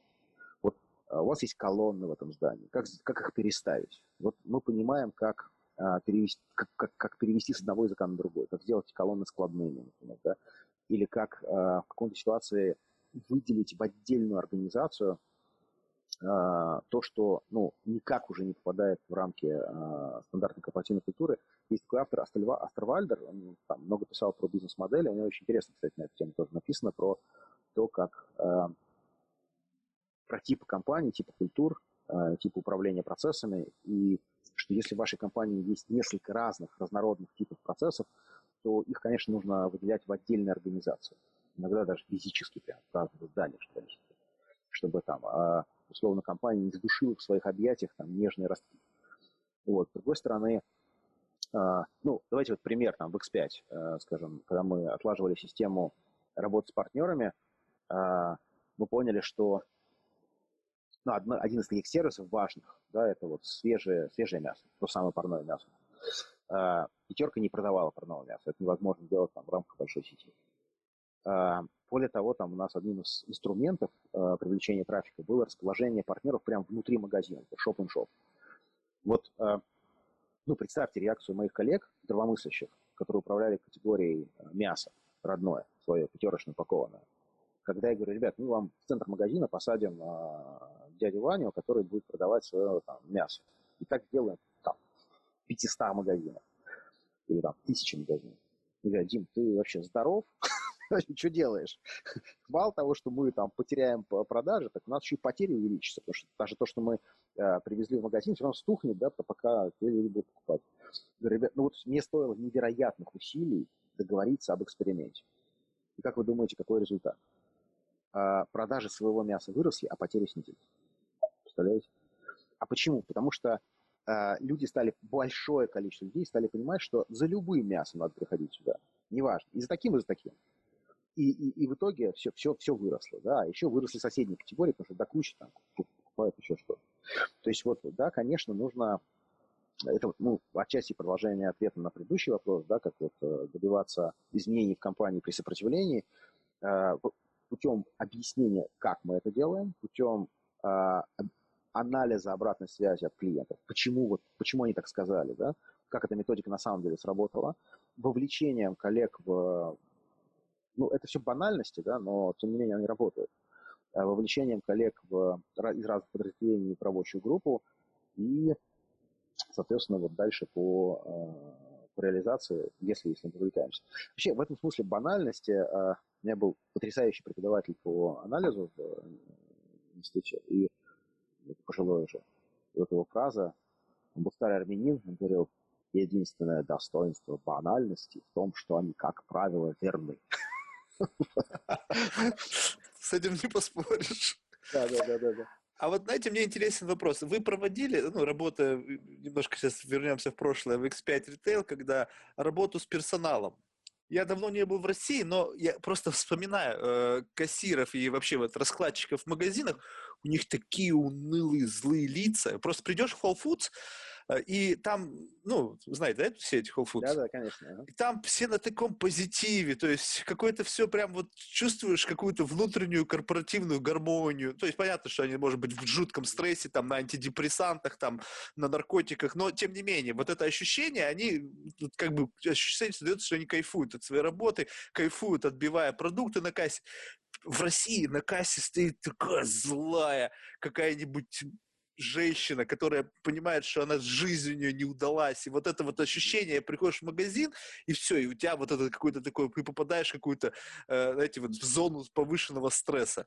Вот как велась работа вот именно, потому что я понимаю, что когда ты работаешь в сегменте э, вза взаимоотношения с большим количеством клиентов, то то, как ты с ними общаешься, то, как ты ведешь коммуникацию, но является, как бы является частью э, success story, да, то есть customer satisfaction. То есть вот, вот, вот как с этим велась работа? Слушайте, ну как вот у нас сегодня уже заведено, да, и, и, и да, и нет, и так, и не так все. А, во-первых, Whole Foods надо сравнивать с азбукой вкуса. Да, ну там подобное с подобным. Вот. И в Whole Foods, и, соответственно, в Азбуке э, люди приветливые, безусловно, это и есть часть их продукта. Если вы придете в Walmart или вы придете там еще куда-то, да, в Lidl, э, то вы не увидите этих улыбок. А, это, это первый момент. Второй момент связан с тем, что, ну, продолжение этой же мысли. А, магазин дома сетевой – это функция, да, то есть э, в идеале там вообще не должно быть людей, работников. Вот это идеальный магазин у дома.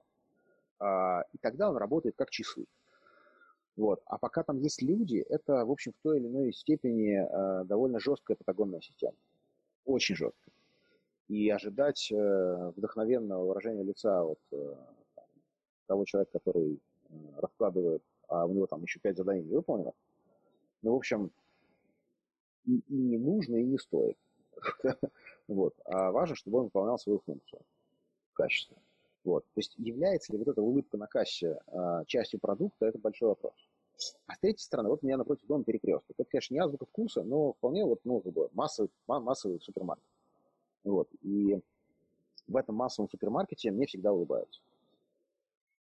Нет, то есть это все просто зависит э, от того, на какую аудиторию рассчитано э, данное заведение. То есть, если ну, это convenience store рядом с домом, в каком-то спальном районе, ожи- ожидать там качественного сервиса не стоит. Ну, скажем так, качественный сервис в Proximity – это быстрое обслуживание, на мой взгляд. Наличие товара и качественное обслуживание. Э, и нужно ли вам, чтобы с вами разговаривали, это зависит от страны. Ну, не разговаривать. Там, разговаривать, я думаю, что, наверное, это не, не, не очень важно момент. Можешь молчать, но когда видишь такие унылые лица, не знаю, мне кажется... Ну, э, разный продукт. Ну, то есть вот э, вы же не ожидаете от заправщика на АЗС, который вот, ну, должен пропустить максимальное количество автомобилей, не задерживаясь, чтобы он э, был там одновременно балериной, да? Танцовал и улыбался. Ну, то есть э, оно как бы, наверное, есть и для этого тоже сегмент. Он чуть-чуть другой. Понятно. А если, давайте поговорим немножко о венчурной истории, поскольку на, вот интересен момент. Э, я столкнулся с двумя точками зрения на венчурную историю. И, ну, скорее всего, может быть, это не совсем будет правильно говорить о том, что это две точки зрения, поскольку эти точки зрения относятся к людям на территории России и за ее пределами. То есть рынки совершенно разные. И, но э, удивляет э, то, что вот вектор рассуждений, он просто кардинально противоположен.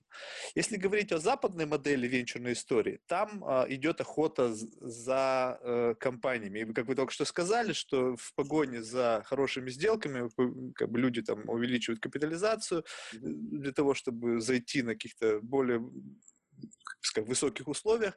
mm В России ситуация такая, что как бы идет обратно, охотятся за деньгами. То есть э, куча инновационных стартапов, которые не могут найти финансирование. И, в общем-то, нету особо денег на рынке.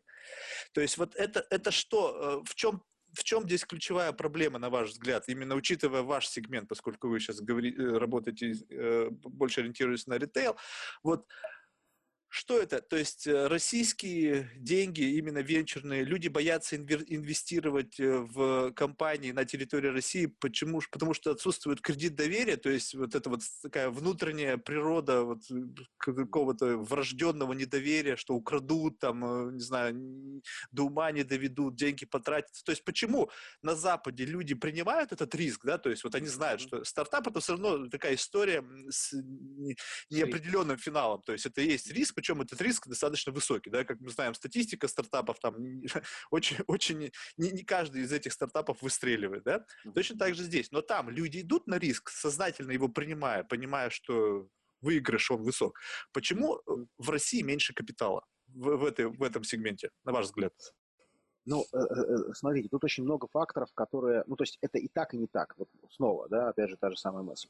Значит, э, в чем, в чем разница и в чем сходство? Во-первых, и там, и там происходят оба процесса. То есть одни ищут деньги, а другие ищут сделки. И на пересечении возникают, собственно, там инвестиции реальные. Вот, то есть нет такого, что ты стал посреди, там, не знаю, Times Square, поднял руку и сказал, что ты стартап, и вот сразу выстроилась очередь желающих дать тебе денег. Это не так. Вот. Нет, нет, нет, я сейчас, я сейчас, я сейчас давайте сразу же просто мы э, э, наш уровень понимания, что такое стартап. Стартап это не идея какая-то, которая возникла в голове там у человека. Стартап – это то, что уже имеет интерес со стороны рынка, потенциальных инвесторов. То есть вот мы только в этом ключе. Я не рассматриваю сейчас какие-то сумасшедшие идеи людей, которые вдруг решили, что они интерпренеры, и они пошли с какой-то там бумажкой ко всем инвесторам, дайте мне денег под мою идею. Это не рассматривается. Мы говорим сейчас о реально существующих проектах, которые ну, в той или иной стадии... Ради да, справедливость ради есть бумажки, под которые, там, на мой взгляд, э, нужно там тоже охотиться за такими бумажками. И бывают потрясающие идеи, просто, которыми надо пользоваться. Но э, в целом, да, э, независимо от стадии, э, ситуация, ну, в этом смысле э, и, и, обе, оба процесса существуют. Это первый момент. Что в России действительно прям фундаментально э, отличается, это рынок выходов.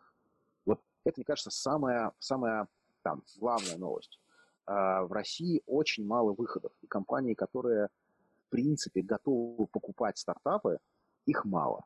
Это значит, что если вы проинвестировали в российский стартап, который собирается оставаться в России и выходить в Россию, в общем, у вас э, пути только два. Да? Либо вам повезет и вас купит там условный Сбер там, или условный Яндекс, или условный Mail, и еще там на, одно, на пальцах там одной или двух рук можно посчитать количество компаний, либо вы должны становиться прибыльной дивидендной компанией и зарабатывать просто на марже. Но это э, как бы э, не всегда интересно для венчурного инвестора. Он хочет фиксировать э, свою прибыль в выходе. Вот. И в этом смысле э, для российских стартапов наиболее понятный способ выхода – это стать международной компанией. Вот. И здесь вот как раз я считаю, что есть, э, как это, ну вот помните, вначале мы говорили о том, что э, система управления в э, венчурном капитале меня, ну, меняется да, в среднем за последние там, годы. Если в начале, ну, даже десятилетия, если в начале в, у истоков венчурной отрасли стояли состоявшиеся предприниматели, обычно пожилые, да, которые там вот, э, принимали решения, во-первых, достаточно быстро, во-вторых, на основе своего жизненного опыта да, то сейчас доля профессиональных финансистов, не работавших ни вообще в реальном секторе, при этом являющихся э, фондов, она очень велика. И это накладывает там сильный отпечаток. Ну, там вот сейчас звездочка сноска, короткое отступление. Вот мне недавно рассказывали реальную историю. Значит, большая российская розничная сеть, non-food. А, в пандемию закрыли магазины, ну, как все, а, и как большинство когда был локдаун, и, э, ну вот по, по там, информации в прессе, страшно пострадали. На самом деле у них были запасы, на которых они жили, и более того, запасы позволили им в это время купить несколько сетей в Европе. Минуточку. Так вот, одна из сетей, которую они купили, а, ее за там несколько лет до этого купил международный инвестиционный private equity фонд. Эта сеть была лидером на своем рынке в своей стране. И фонд после того, как я купил, ну, в чем бизнес фонда? Увеличить капитализацию, продать. Как увеличить капитализацию? Улучшить показатели. Давайте снесем старую команду, поставим новую команду классных финансистов. Значит, поставили команду классных финансистов, которые взяли и проанализировали ассортимент. И сказали, слушайте, вот мы продаем, оказывается, дофига позиций, которые на самом деле почти не прибыльны. А сил на них уходит много. Место в торговом зале они занимают много. Там, рабочего капитала они занимают дофига. Давайте их всех выкинем. И выкинули. Вот дальше оказалось, что люди, собственно, приходят для того, чтобы купить вот эти вот низкомаржинальные позиции, и иногда докупают что-то дорогое. А, и за счет этого формируется в сумме очень хорошая маржа. А, соответственно, эти финансисты просто, ну, не понимая сути ритейловой, да, они просто формально проанализировали, убили этот ассортимент, и загубили сеть почти за год. Вот наши купили ее там. Ну, не за ноль, конечно, да, но да, несопоставимые деньги, да, инвестиционный фонд потерял. То есть, кроме финансовых показателей, есть еще там большой смысл именно бизнес-бизнесовый. Так вот, возвращаясь к ответу на вопрос специфики российского VC и нероссийского VC, в целом есть такая мантра, которую повторяют ну, многие фонды российские. Они говорят так, что если ты российская компания, у тебя российский traction, ну, то есть у тебя все там развивается в России, и ты берешь деньги на дальнейшее развитие в России, ну ок, нормально. Мы надеемся, что ты все-таки э, реализуешь свой потенциал, и мы найдем способ выйти. А если ты уже вышел на международный рынок, у тебя уже международный клиент, ты уже растешь за рубежом, а еще, еще лучше, да, у тебя есть шанс выйти значит, по другой оценке, поэтому мы с удовольствием дадим тебе деньги. Но вот денег на тестирование зарубежных рынков мы тебе не дадим, потому что у тебя нет опыта, они, рынки отличаются, непонятно, как, как ты с этим справишься, мы не готовы принимать такие риски. В этой позиции есть, безусловно, там большая доля здравого смысла финансового и не финансового тоже. Но, как всегда, вот э, при там, тотально стопроцентном использовании правила, да, под него попадает в том числе исключение. Вот, а исключение, ну, там, я думаю, что это не меньше, чем 10%, а то и там, 20%. То есть довольно много есть российских стартапов, которые имеют хороший потенциал, и команда способна реализовать его на международном рынке, но они не обладают ресурсами для этого, а фонды им не дают. В этом смысле а, это вот такая вот, мне кажется, российская специфика скорее. Вот, то есть а, европейскому стартапу э, деньги на попробовать в э, США добыть проще, чем э, там, российскому стартапу на попробовать в Европе или в Штатах.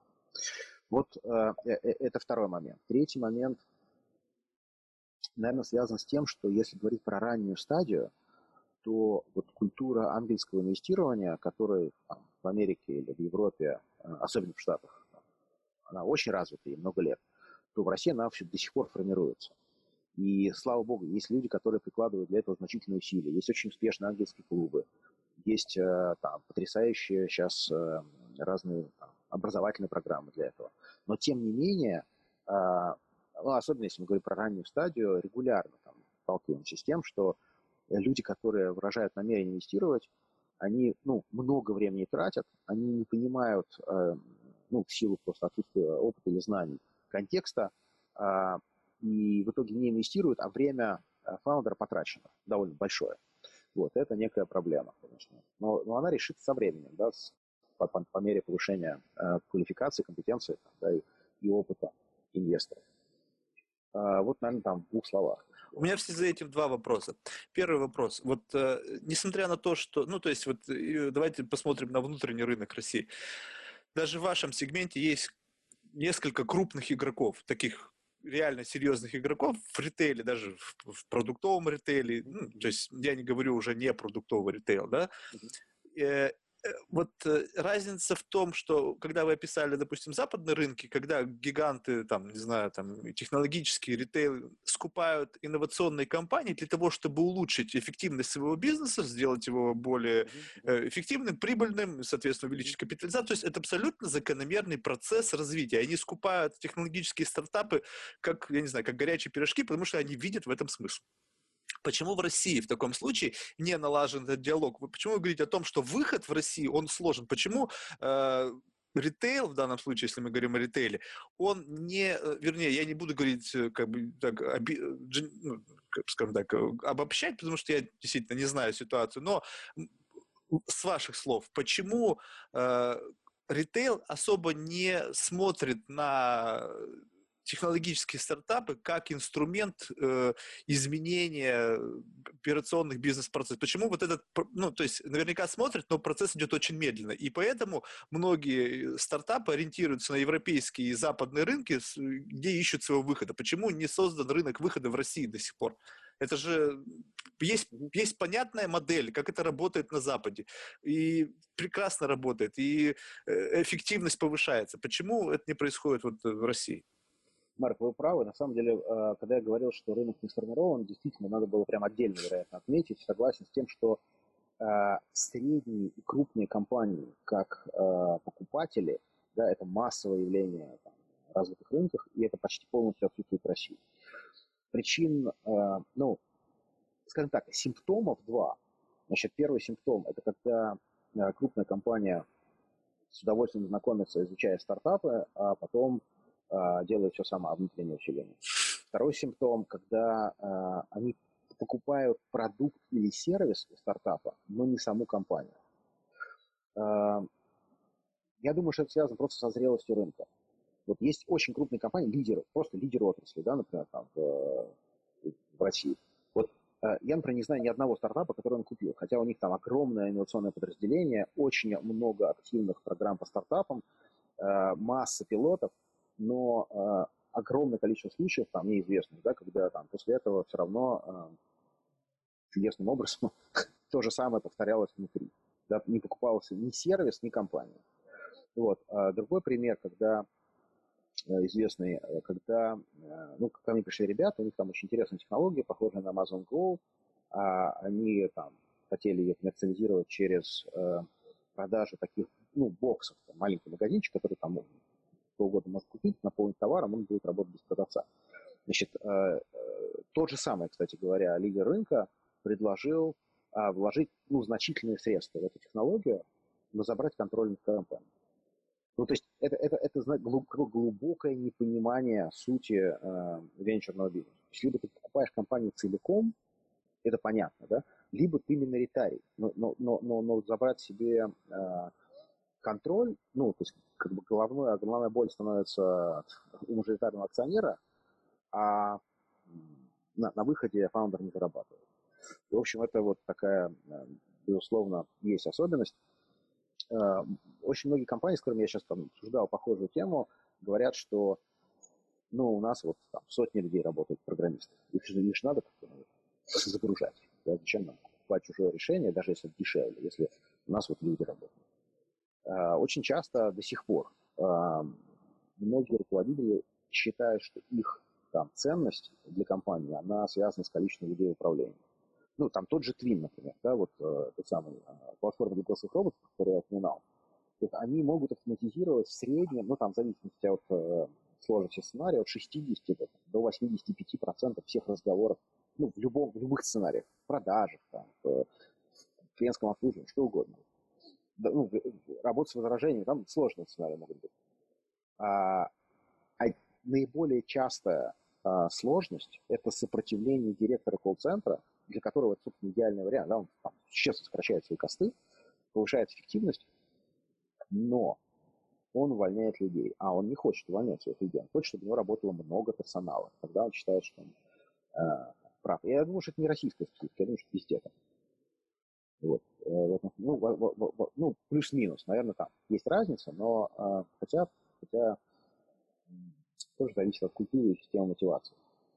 Ну, я думаю, что здесь вот культура все-таки, именно сама природа, то есть ведь э, по, по сей день, даже если взглянуть на э, грубо, крупнейшие компании, даже, ну, я не буду сейчас брать российские публичные компании, потому что все равно они уже вынуждены играть по требованиям рынка, да, но вот частные компании, когда даже есть совет директоров, все равно есть э, во главе там батька, который всем рулит, и борт у него чисто так для, для вида, и поэтому вот ситуация, когда вы описывали, что купить и контролировать, это такая, мне кажется, российская культура исключительно, потому что если это мое, да, если я вкладываю, я должен иметь э, как бы вожжи, как бы рулить этим всем процессом, я не дам там кому-то рулить.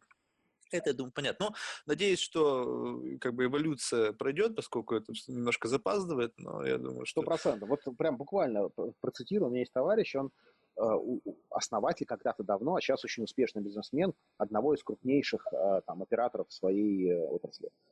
У него там крупный инвестор есть стратегический. Вот вот как раз эту историю с э, немецким э, диспастером, с доставкой немецкий самокат такой, да, э, или лавка.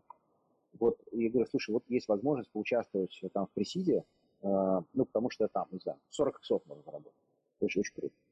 Хочешь, он нам думал, думал, говорит, слушай, знаешь, вот я понял, что я, если вкладывать, я хочу рулить. Это для меня прям, ну вот, психологически сложно. А, и, и, ну, это, это вопрос истории, культуры и готовности, да. То есть, вот, Но вот, опять же... Спрашивают, да. Ага. Да-да, прошу прощения, продолжайте. Я, да, вот чтобы не часто, забыть. часто, часто в венчурной отрасли да, меня спрашивают, а какая у меня будет доля? Да какая разница, какая у тебя будет доля, да? Важно, там, во сколько раз увеличится стоимость твоей акции.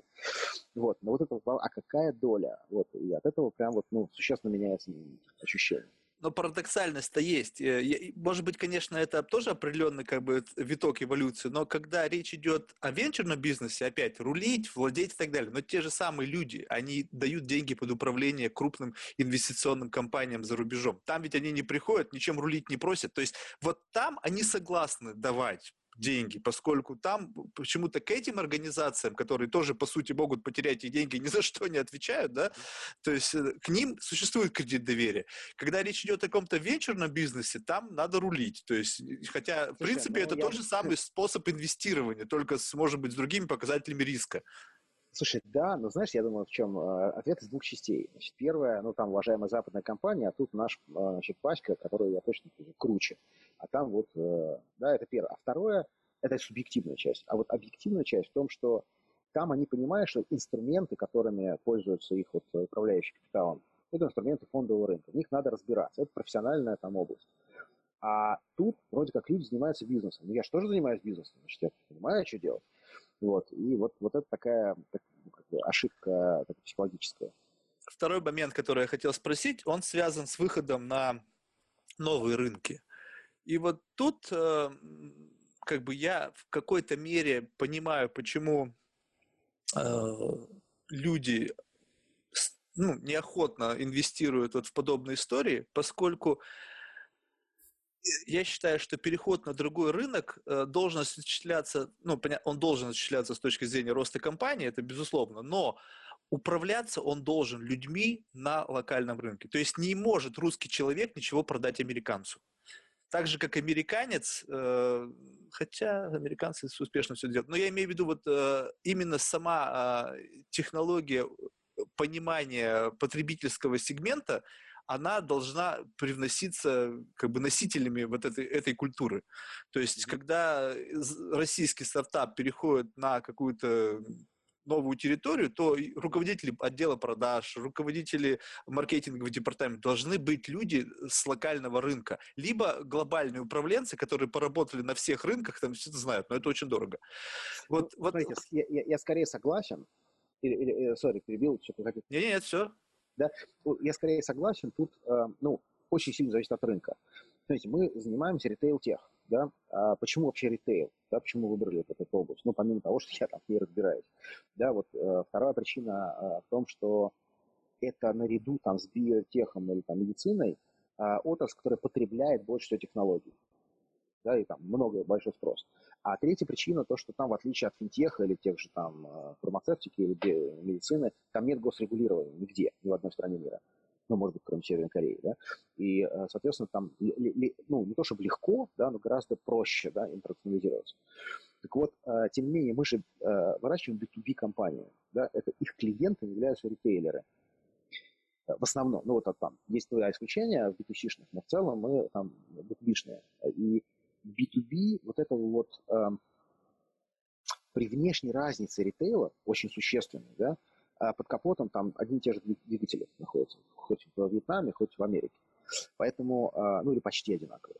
В этом смысле технологии, они и, и, и, не, обязательно продавать э, местному. То есть местный в чем хорош? В том, что у него связи.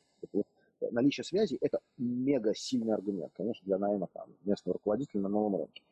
Но очень успешно можно начать это делать и там, русскому, и украинцу, и, там, кому, и японцу, ну, кому угодно. Да.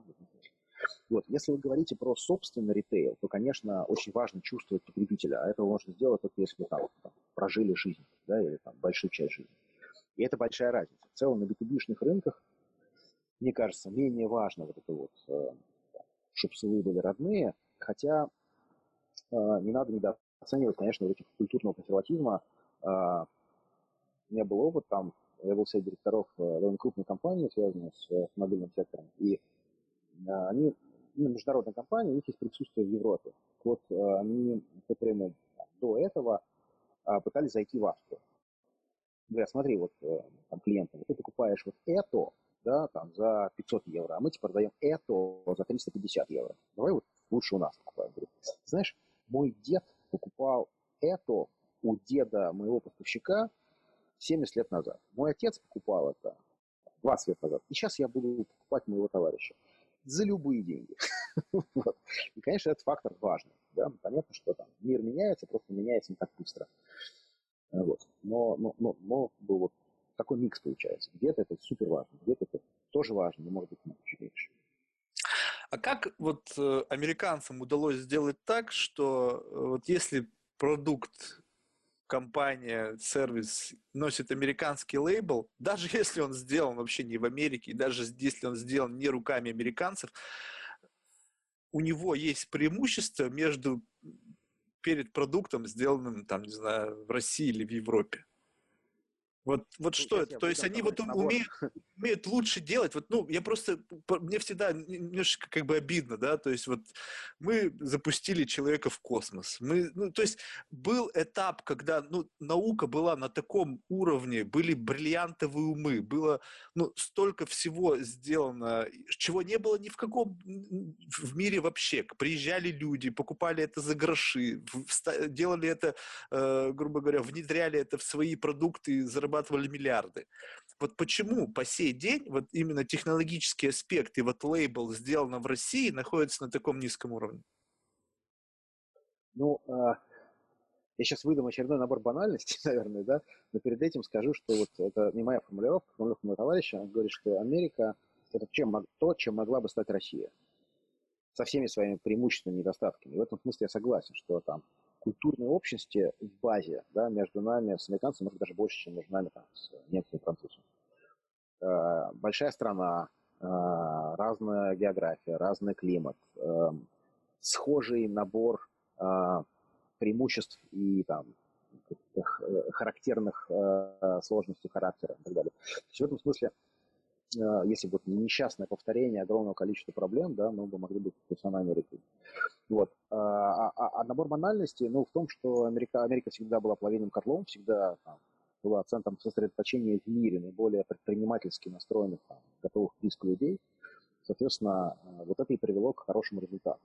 Ну, мы, мы везде видим, где лучше конкуренция, там лучше результат, где сильнее конкуренция. Где конкуренция меньше, там результат фиговый. Это касается всего, ну, вообще, от бизнеса до политики. Вот. Ну вот, соответственно... То есть можно сказать, что все, мы проиграли эту войну, и все будет стекаться только туда, и не существует вероятность того, что э, в какой-то момент времени э, рынок все-таки э, с рынка не будут утекать проекты, а они будут оставаться здесь, на территории России. Я прям не сомневаюсь, что это когда-то случится. Вот. Важно просто не, не просрать регулярно случающуюся возможность. Вот, там, э, относительно недавно случившуюся возможность мы там, наверное, скорее потеряли. Вот. Когда будет следующий, я не знаю, но точно будет. Да, вот эти возможности случаются там а, а от одного до нескольких раз в сто лет. Вот. Э, если смотреть в исторической перспективе, то понятно, что у нас будет еще много возможностей. И э, ну, не забывайте, что Россия – это огромный рынок, в конце концов, там даже 140 миллионов человек – это очень много. И это потрясающее конкурентное преимущество, когда у вас огромный рынок в количестве людей. Я тут, э, мы когда принимали решение о выходе в Германию, например, с Гитфастером, а, ну, там очень много преимуществ, да, Германия там номер один в Западной Европе а, рынок продуктов питания, там низкая конкуренция, там высокое потребление, там низкие ожидания по сервису, вот это все. Но, на минуточку, Россия, российский рынок продуктов питания больше немецкого. Ну вот, да? Почти в два раза. Ну, он не в два раза больше, он за счет того, что... Ну сколько, в Германии 80 миллионов человек? Да, я имею в виду по, в деньгах он не в два раза больше. В деньгах он там... Ну, просто цены выше. 20 больше, да, цены выше, да. Но, э, тем не менее, вот как бы это огромное количество населения. Вот в этом смысле конкурентное преимущество китайцев, ну, помимо большого количества других преимуществ, это их население. Конкуренция, там, потому что Индии – это их население. Ну, то есть вот, э, помимо всего прочего. А вот интересен момент. Вы, ну, у вас был опыт российских компаний, которые пытались выйти на рынок азиатский? А, у меня лично нет, но у моих знакомых да, и там ряд успешных э, там есть компаний. Во-первых, а какие это сегменты? Ну, есть банальные сегменты, типа там леса, да, деревяшек. Вот, есть, как это ни странно, например, многие успешно экспортируют в Китай продукты питания из России это по-прежнему то, что воспринимается как экологически чистое, или там, более экологически чистое, чем китайское. Есть какие-то там национальные бренды в шоколаде, в каких-то там ну, определенных категориях, которые вызывают симпатию.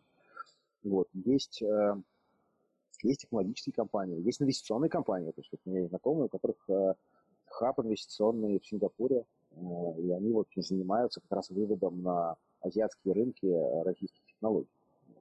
Интересно. Ну, и, и, и, и какие технологии они туда выводят? Просто, как, как, то есть, если я могу понять переход технологий на европейские и западные рынки, то он, выход на азиатский рынок, он вот смотрите попытки Гугла, попытки Фейсбука, ну гигантов победить э, азиатский рынок, они по-прежнему очень такие сомнительны, да, то есть как бы я бы не сказал, что они доминируют на этих рынках, если вообще не сказать большего, да, то есть что они там какой-то такой сомнительной позиции находятся, их постоянно там э, регуляторы пытаются запретить, закрыть и так далее. Вот, но как вообще к какому-то менее такому мощному продукту выйти технологическому именно на рынок, который, грубо говоря, сам представляет из себя глобальную машину. Это, мне кажется, очень сложно. С сырьевыми, понятно, компаниями. В общем, э, Китай потребитель сырья, и я думаю, что здесь, наверное, не, не, не так сложно. С продуктами, если говорить о том, что российские продукты считаются в Китае как биопродукты, ну, наверное, тоже тогда я с ужасом представляю, что они там едят. Вот. А, а вот технологии все-таки это такая история, мне кажется, очень ну, сложно. Ну, смотрите, грубо говоря, вот есть очень успешные э, гигантские международные компании, там, микрофинансовые, например, российские, которые успешно работают в Азии. Или коллег, ну, они же там коллектор, да. Или там компании такси, вот агрегаторы такси, да, международные, очень успешные. Или э, есть компании, которые занимаются платежными системами или дистрибуцией там, ну, то есть вполне себе существует. Я просто... Можно открыть канал «Русский норм», да, и подряд слышать. Я не слышал о каких-то супер успешных продуктах. То есть они, может быть, считают себя успешными, но... Ну, э, слушайте, Финстар успешен, э, тот самый э, Максим успешен, очень. Вот. Понятно. Так, что у нас еще такого интересного осталось? Ну, сейчас можно просто поговорить о именно общем ощущении рынка. И, в частности, мне интересно, а, как, по вашему мнению, строится именно доверие в, сегменте вот именно отношения клиент и продавец, да, вне зависимости от э, э, индустрии. Вот в данном даже случае с вашей компанией, вот как вы формируете вот эту вот репутационную составляющую, которая впоследствии как бы является таким базисом для формирования кредита доверия. Ну, то есть для того, чтобы выбрали вашу компанию, вам должны как минимум доверять. То есть у вас должна быть какая-то репутационная составляющая. Но репутация, она приходит со временем. То есть вот если говорить о, о выводе продукта на рынок, да, либо о выходе новой компании на рынок, у которой нету никакой истории успеха на данный момент, за исключением, может быть, истории успеха там, руководителей этой компании, там, людей, которые вовлечены в процесс управления, но в целом, э, как это влияет на конечный продукт, и как правильно сформировать кредит доверия, как э, грубо говоря, правильно выстроить вот эту вот репутационную составляющую в тот момент времени, когда еще нету ничего такого, что вот как бы можно показать. Ну, вы сейчас говорите о портфельных компаниях на ритейл, скорее, да? Или, или, а... Ну, в целом можно об портфель... да. ваших портфельных компаниях ну, поговорить. Ну, смотрите, а... есть такая книжка Джеффри Мура, называется «Преодолевая пропасть». Вот, когда вы вначале там заинтересовали кого-то, но дальше вы сталкиваетесь с чем, о чем вы говорите, чтобы продать э, любому клиенту там, основного сегмента, надо уже иметь там клиента из этого основного сегмента. Что делать? Вот такой там, да, зам, замкнутый круг. А, понятно, что у вас все равно должен появиться опорный клиент как, как, каким-то способом. Вот, через вашу личную репутацию, через э, ну, вот если это стартап, то там другие механизмы работают. Есть всякие акселераторы корпоративные или некорпоративные. Есть всякие пилотные проекты, есть подразделения в корпорациях, которые занимаются инновациями, и туда прийти легче, например, чем какой-то обычный процесс закупки. И вот. Но дальше, после там, первых, первой одной, двух, трех э, историй успеха, э, вот, гораздо легче становится. Ну, вот, есть такая популярная байка про Virgin, да, когда Брэнсон пришел, запускал свой журнал, пришел в Coca-Cola, сказал, что Coca-Cola купила заднюю обложку, и, ну, считает своим долгом предложить им переднюю обложку. Вот, а потом он пошел наоборот. вот, продал таким образом в первом журнале две свои обложки, Coca-Cola и Pepsi Вот, но э, иногда это, такое тоже работает. Понятно, что, да, ну, то есть э, очень часто я слышу от э, там, коллег, что вот мы, мы, мы там, съездили на выставку в Германию, вот э, все заинтересовались нашим решением, спросили у нас, с кем из немцев вы работаете, нам сказали, мы сказали, ни с кем пока, ну и все сказали, а, ну, тогда приходите, когда начнете. Вот. Но э, есть и примеры другие интересные. Скажем, вот там, сейчас разговариваем с компанией, у них э, цель это немецкий рынок, при этом у них там нет проектов, но есть проект в Болгарии. А клиент в Болгарии это на самом деле там русские собственники. Но Болгария это Евросоюз. Да, и э, они будут сказать, в Германии нет, но в Евросоюзе есть. Это уже хорошая позиция. Ну, то есть разными способами. Ну, вот тут получается тоже, это такой процесс полномерного, полномерного восхождения. То есть, э, грубо говоря, компании смотрят на тем, с кем ты работаешь, и на основании этого строят, э, ну, э, на основании этого строятся их решения о потенциальной форме сотрудничества. Вы понимаете, что на самом деле это же полнейший бред.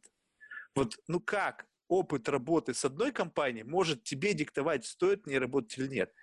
То есть вот, Слушайте, ну... ну мы, мы с вами это понимаем, но, а, как знаете, была такая фраза раньше, что еще никого не уволили за то, что он купил э, продукцию компании IBM. Ну, это прям вот такая вот э, была присказка. А, и корпоративные менеджеры принимают решения схожим образом.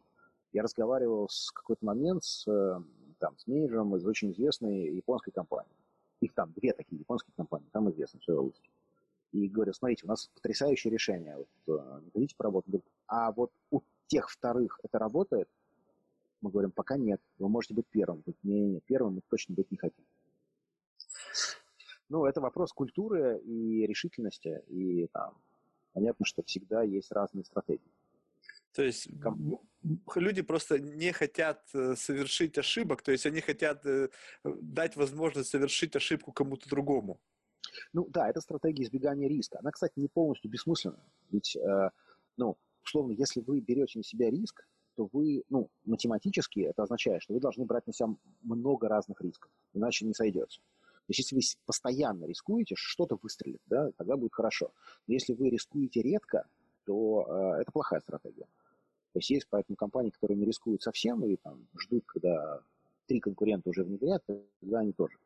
Либо которые всегда внедряют первыми. А вот внедрять первыми э, редко – это плохая стратегия. Знаете, вот в этом случае наша компания, она как бы удивительна. В том плане, что у нас есть такие клиенты, после озвучивания которых должна выстроиться километровая очередь. Но это не работает. То есть вот у нас есть клиент, там Аэробус, да, вот вроде бы после этого уже все, можно как бы тему переговоров заключ... закрывать и просто подписывать смело договор и работать, потому что помимо этих у нас есть и полумилитари компании, там они нас, какой due diligence был, это там чуть ли не трусы рассматривали, когда прежде чем с нами начать сотрудничать. Но дело не в этом. Когда приходит новый клиент, даже несмотря на то, что он это смотрит, у него не сформировывается кредит доверия. Вот, ну, вот, вот э, здесь я вот лично просто спрашиваю вас как профессионал, у меня есть удачная возможность поговорить с человеком, который, может быть, разбирается в этом больше, чем я. И вот как образовалась эта пропасть. И э, на самом деле это может быть не только наша история. Я э, сталкивался с подобным и в других отраслях, когда есть базис из крупных клиентов реально крупных, которые, грубо говоря, не то чтобы попробовали, то есть они просто так вообще не пробуют, потому что для них это слишком сложно пробовать, слишком большая гигантская машина, и для того, чтобы что-то попробовать, нужно такое количество телодвижений совершить, такое количество людей задействовать, что просто так даже инициироваться не будет, если они не видят в этом смысла. Но для других почему-то вот этот весь прошлый experience и, грубо говоря, вот этот весь геморрой, с которым столкнулась другая компания на этапе формирования этих отношений, не является ключевым фактором для того, чтобы э, сформировать собственное доверие. Ну, Марк, бывает самый разный контекст. Бывает контекст, что, ну, если ваш клиент аэробус, то я точно не смогу себе этого позволить. Или я, я потому что я маленький, а аэробус большой. Или, может быть, что а, а, а, а они из вражеского лагеря, поэтому я не хочу с вами работать. А может быть, еще что-то. И вот как раз, собственно, для того, чтобы ответить на этот вопрос, и нужен customer development. Вот. Но невозможно, к сожалению, ответить на этот вопрос, вот, ну, не разобравшись глубоко. Фактически вы говорите о том, что как, ну, как понять, какие клиенты будут референтными для каких других клиентов новых. Вот. И тогда, выяснив ответ на этот вопрос, можно очень быстро расти. Все понятно. Ну, у нас всяких есть. Из всех, почти, из всех отраслей. За 10 лет вот, мы поработали со всеми. И это все равно не работает. Не верят. Ну, вот. кто-то верит, кто-то не верит. Вот так вот. Понятно. Э, ладно, мы почти приближаемся к границе двух часов. В завершении стандартный вопрос, который мы задаем всем нашим гостям. Кого бы вы хотели порекомендовать в качестве одного или нескольких потенциальных гостей для нашего следующего или будущих подкастов? Ну, э, там мне, мне повезло, у меня много потрясающих знакомых. Сейчас я попробую кого-нибудь э, там сходу назвать. Ну, вот, например, Александр Доманицкий, он сейчас живет в Штатах, жил в Германии, в России, управлял розничными сетями, дистрибуциями, входил в совет директоров разных компаний. Я считаю, что он, ну, наверное, там первокласс, то точно совершенно первоклассного э, уровня мировой эксперт, возможно, один из лучших мировых экспертов в области, причем и, и на уровне философии, и на уровне практики, а в области открытых систем и уберизации всего.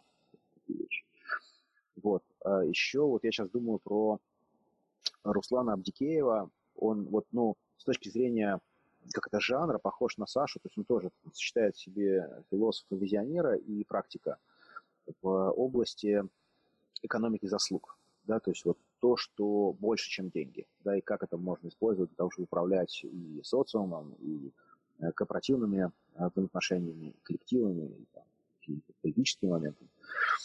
Вот. Э, есть Игорь Луц, который, собственно, создал, такой ветеран рекламной индустрии, создал BBDO в России. Вот, а сейчас очень активный венчурный инвестор, и у него много там, интересного, я думаю, еще есть рассказать и профессионального, из жизни. Кстати говоря, вот Саша Доманинский, про который я говорил, он там один-два раза в год летает с, каждый раз с новой группой людей на маленьком самолете, там, в Карибском бассейне или там, по Аляске, еще где-то. Вот тоже наверняка может рассказать такие удивительные истории жизни. А, я подумаю еще, с кем вот э, можно соединить вас, и пришлю обязательно еще. Спасибо большое. Дмитрий, было очень приятно пообщаться, много интересного на самом деле, вот такой инсайт с рынка получить, это на самом деле было очень интересно. Спасибо вам. Спасибо большое. Хорошего дня всем нашим слушателям и Марк вам тоже. Окей, всем пока. До свидания. До свидания.